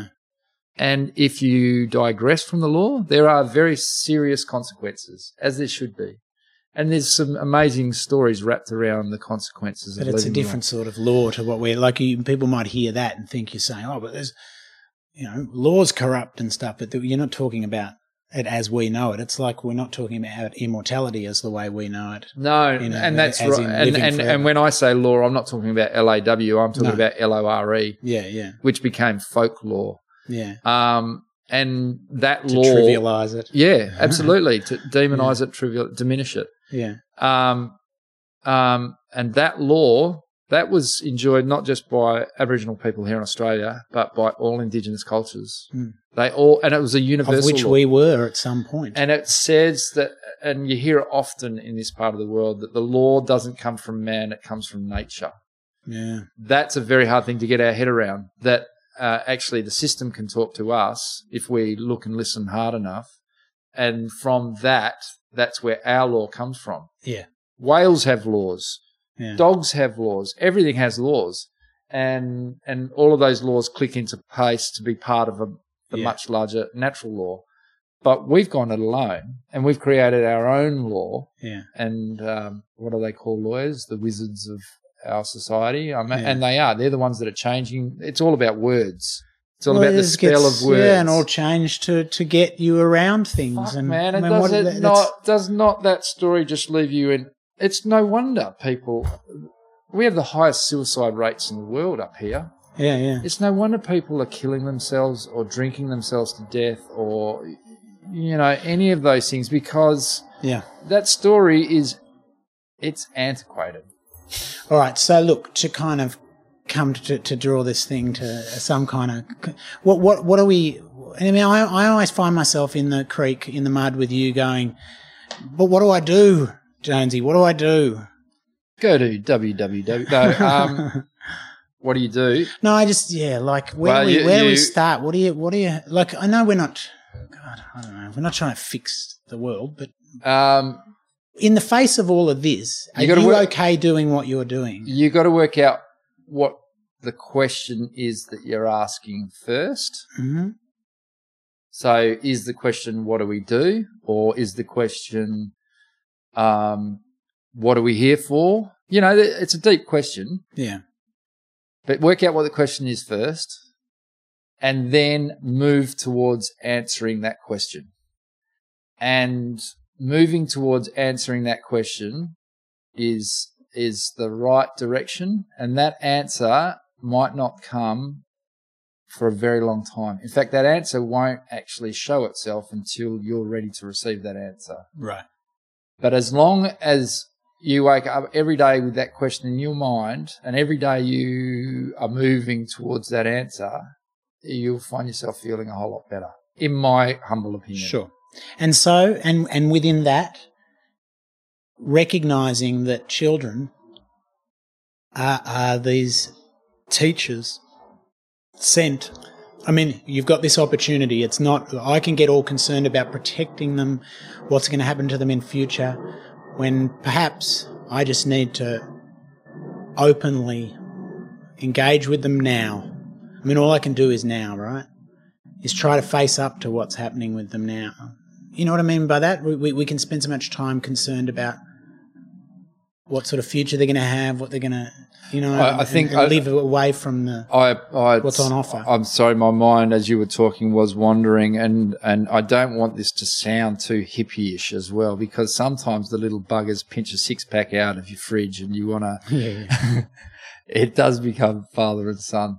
So Sure. you want to keep it real, Mm. um, but uh, yeah, if if you can recognise that um, uh, that children are as much a part of your path as you are of theirs, then that can go a long way to also helping you to understand things a, a Yeah. lot better.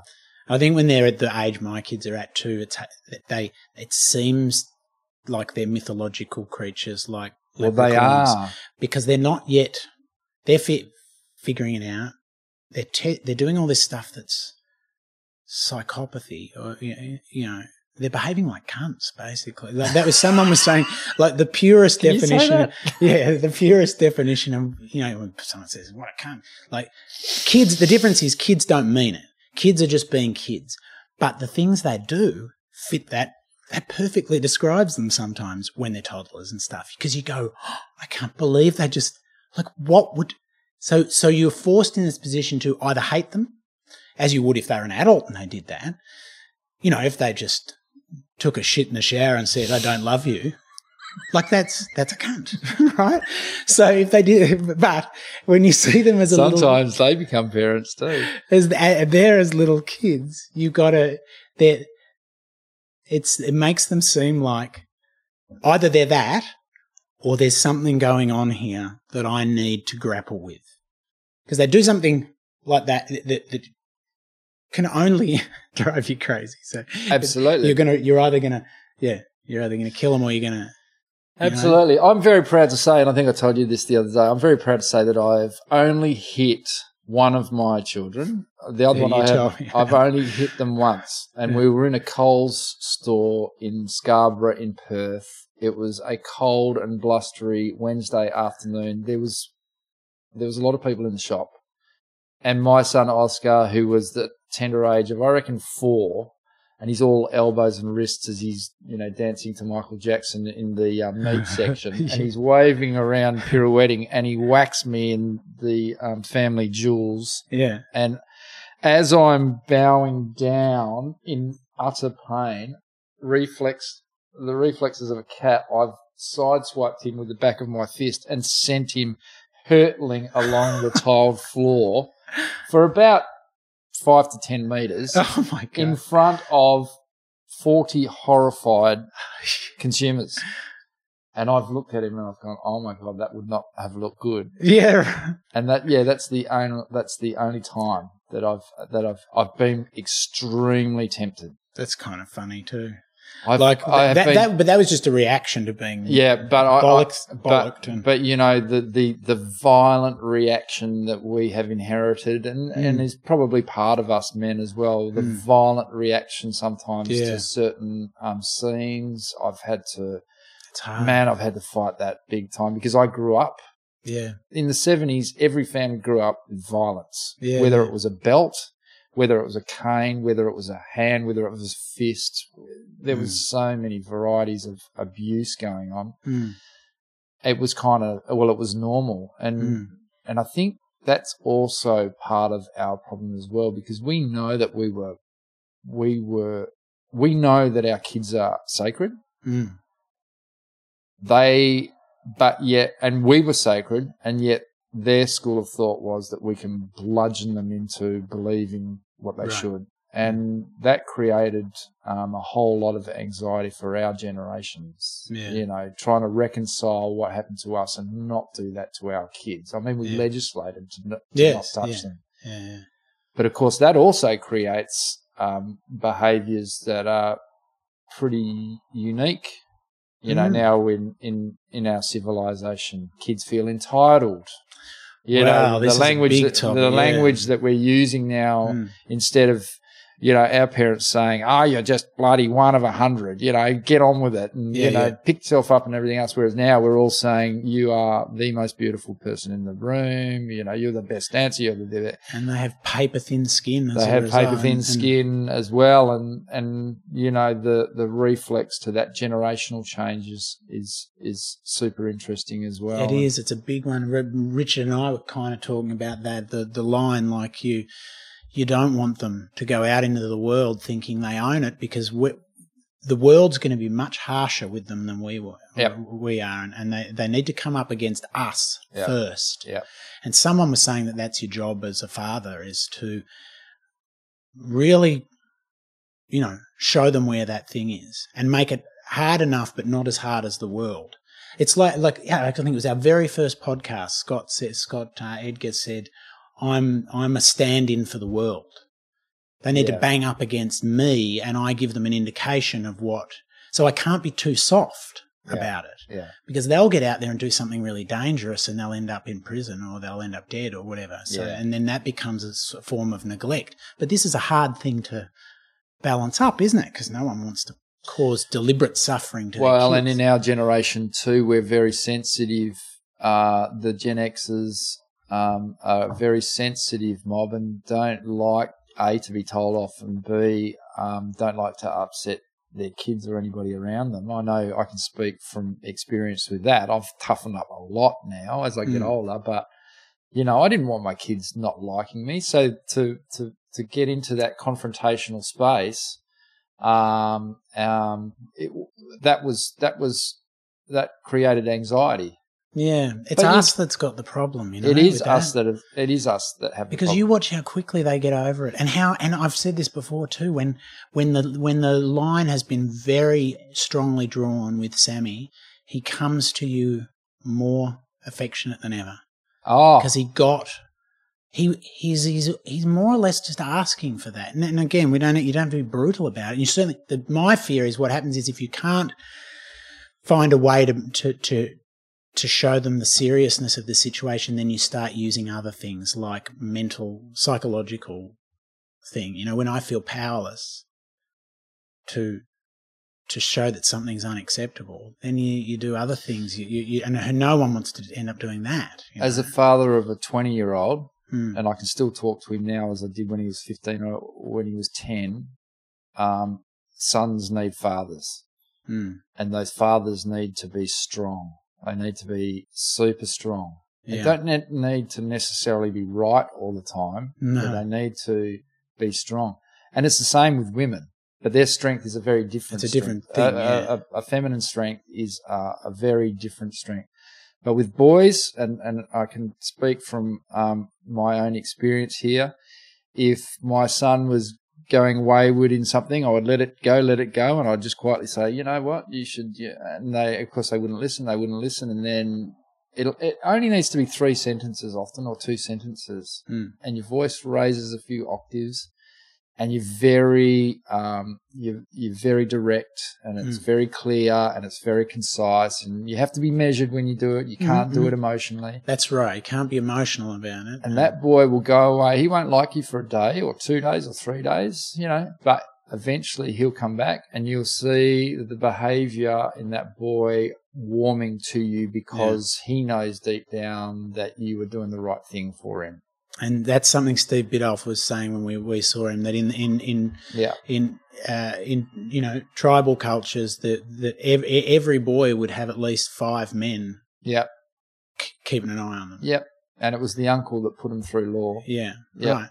Um, and that that just because you can't afford to have boys acting like they do now, doing all these awful things in schools and with with phones and and disrespect of women when you're in a survival situation in your clan or your group. You can't have these guys just fucking doing whatever they want, no, no. especially with the power they have or the physical strength they have. Absolutely. Yeah, yeah, just yeah. Can't afford it. No, well, I mean, um, There's, a, there's missing fathers or a missing male role models. You know, fuck, that's a whole. Yeah, yeah, that's Big- yeah, and yeah. and I I it always makes me feel very sad in the heart um, when I meet boys that have not had fathers, Mm. and I'm even sadder when I meet girls Yeah, that haven't had a father figure or who have had an abusive father figure. yeah, Yeah. Because girls, and we haven't talked much about girls, we've talked a lot about boys, but girls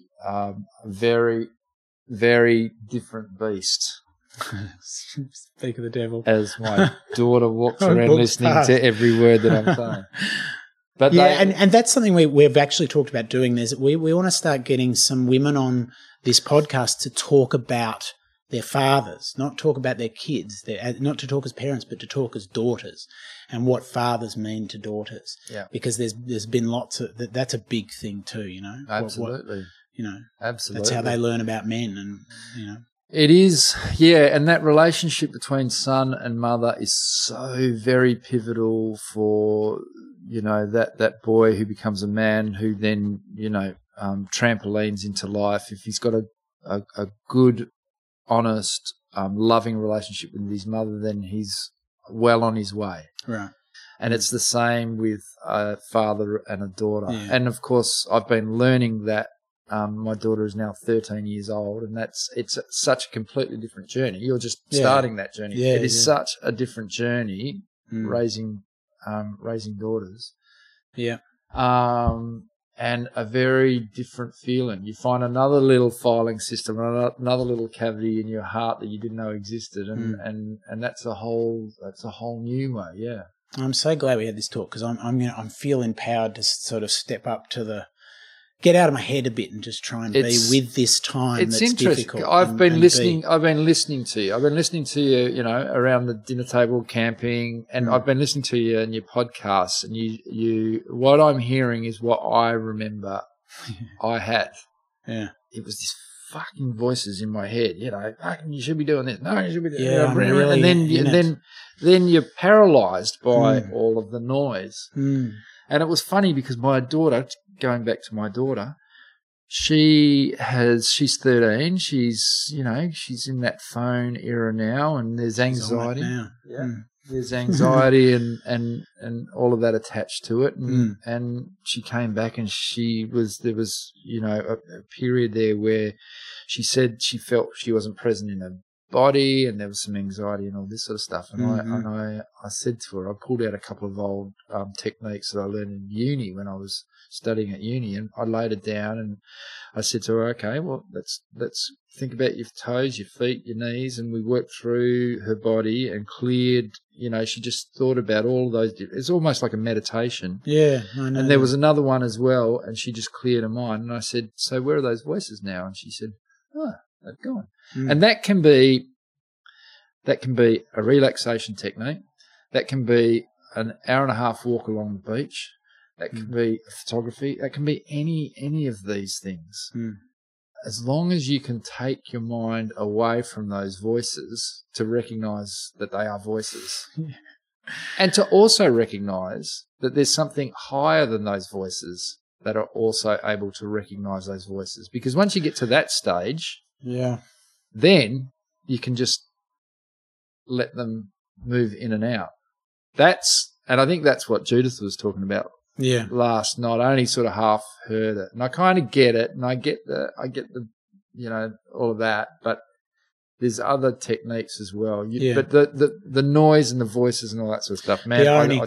The irony of my, my, my desire to get away from the voices is to do a podcast and put more voices out into the.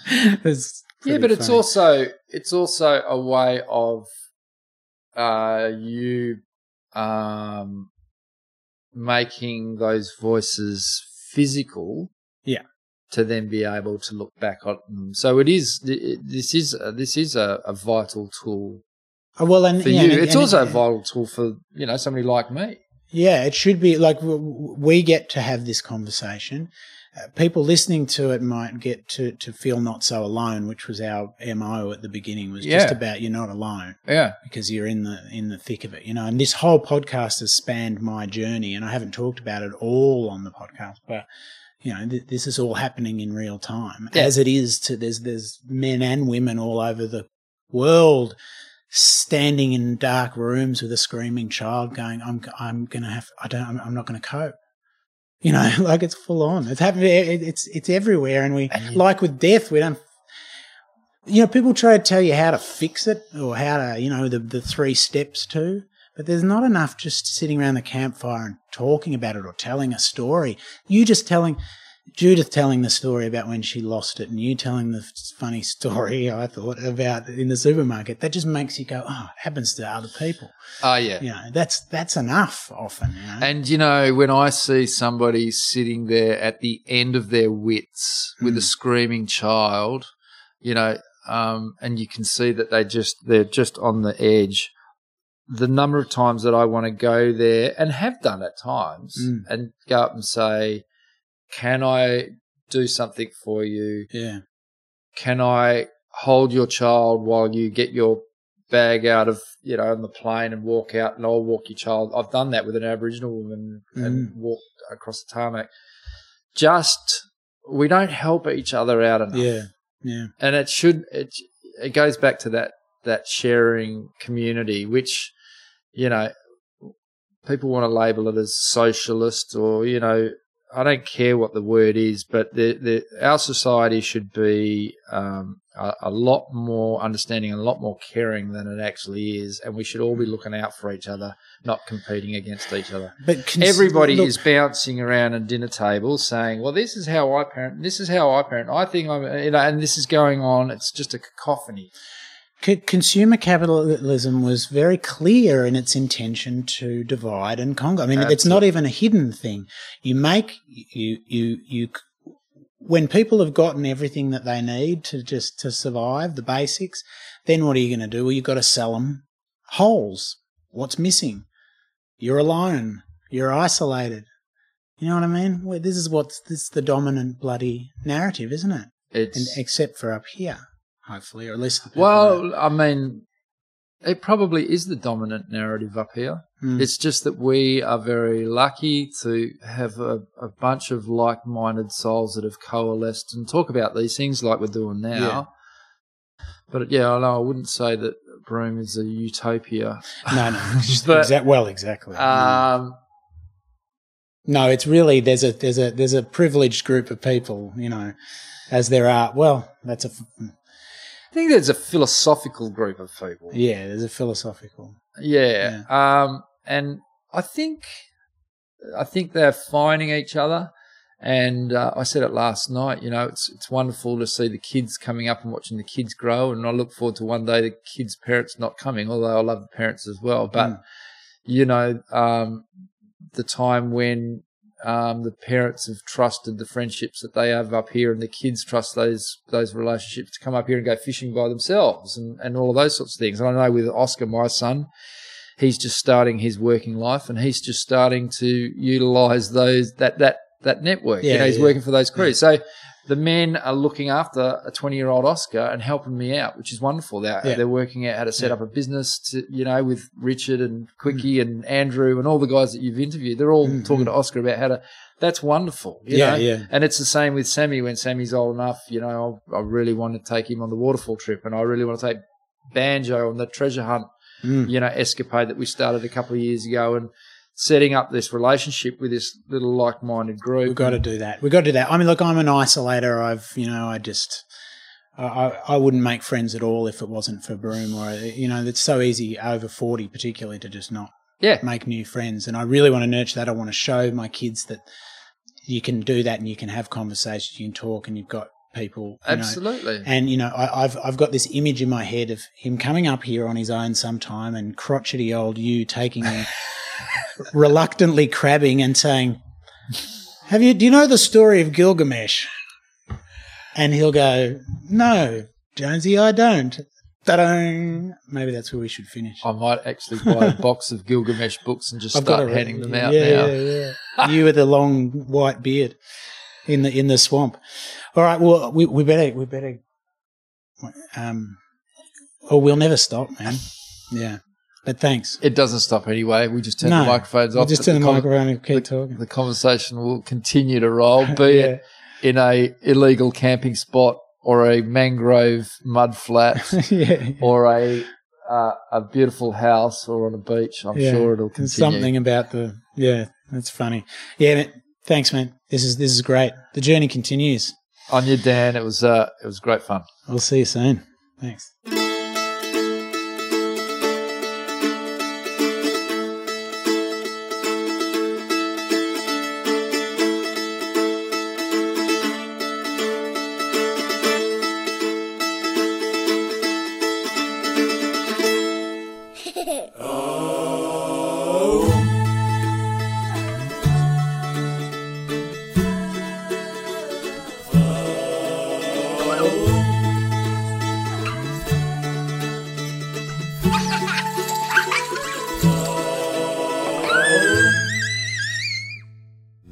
Awesome podcast was recorded at Castaway Studios in Collingwood. Here, we provide affordable, accessible, professional podcasting production facilities to the full range of podcasters, all the way from basic studio hire right through to full season production packages. You can get us on castawaycollingwood at gmail.com or just look up Castaway Studios on all the social medias.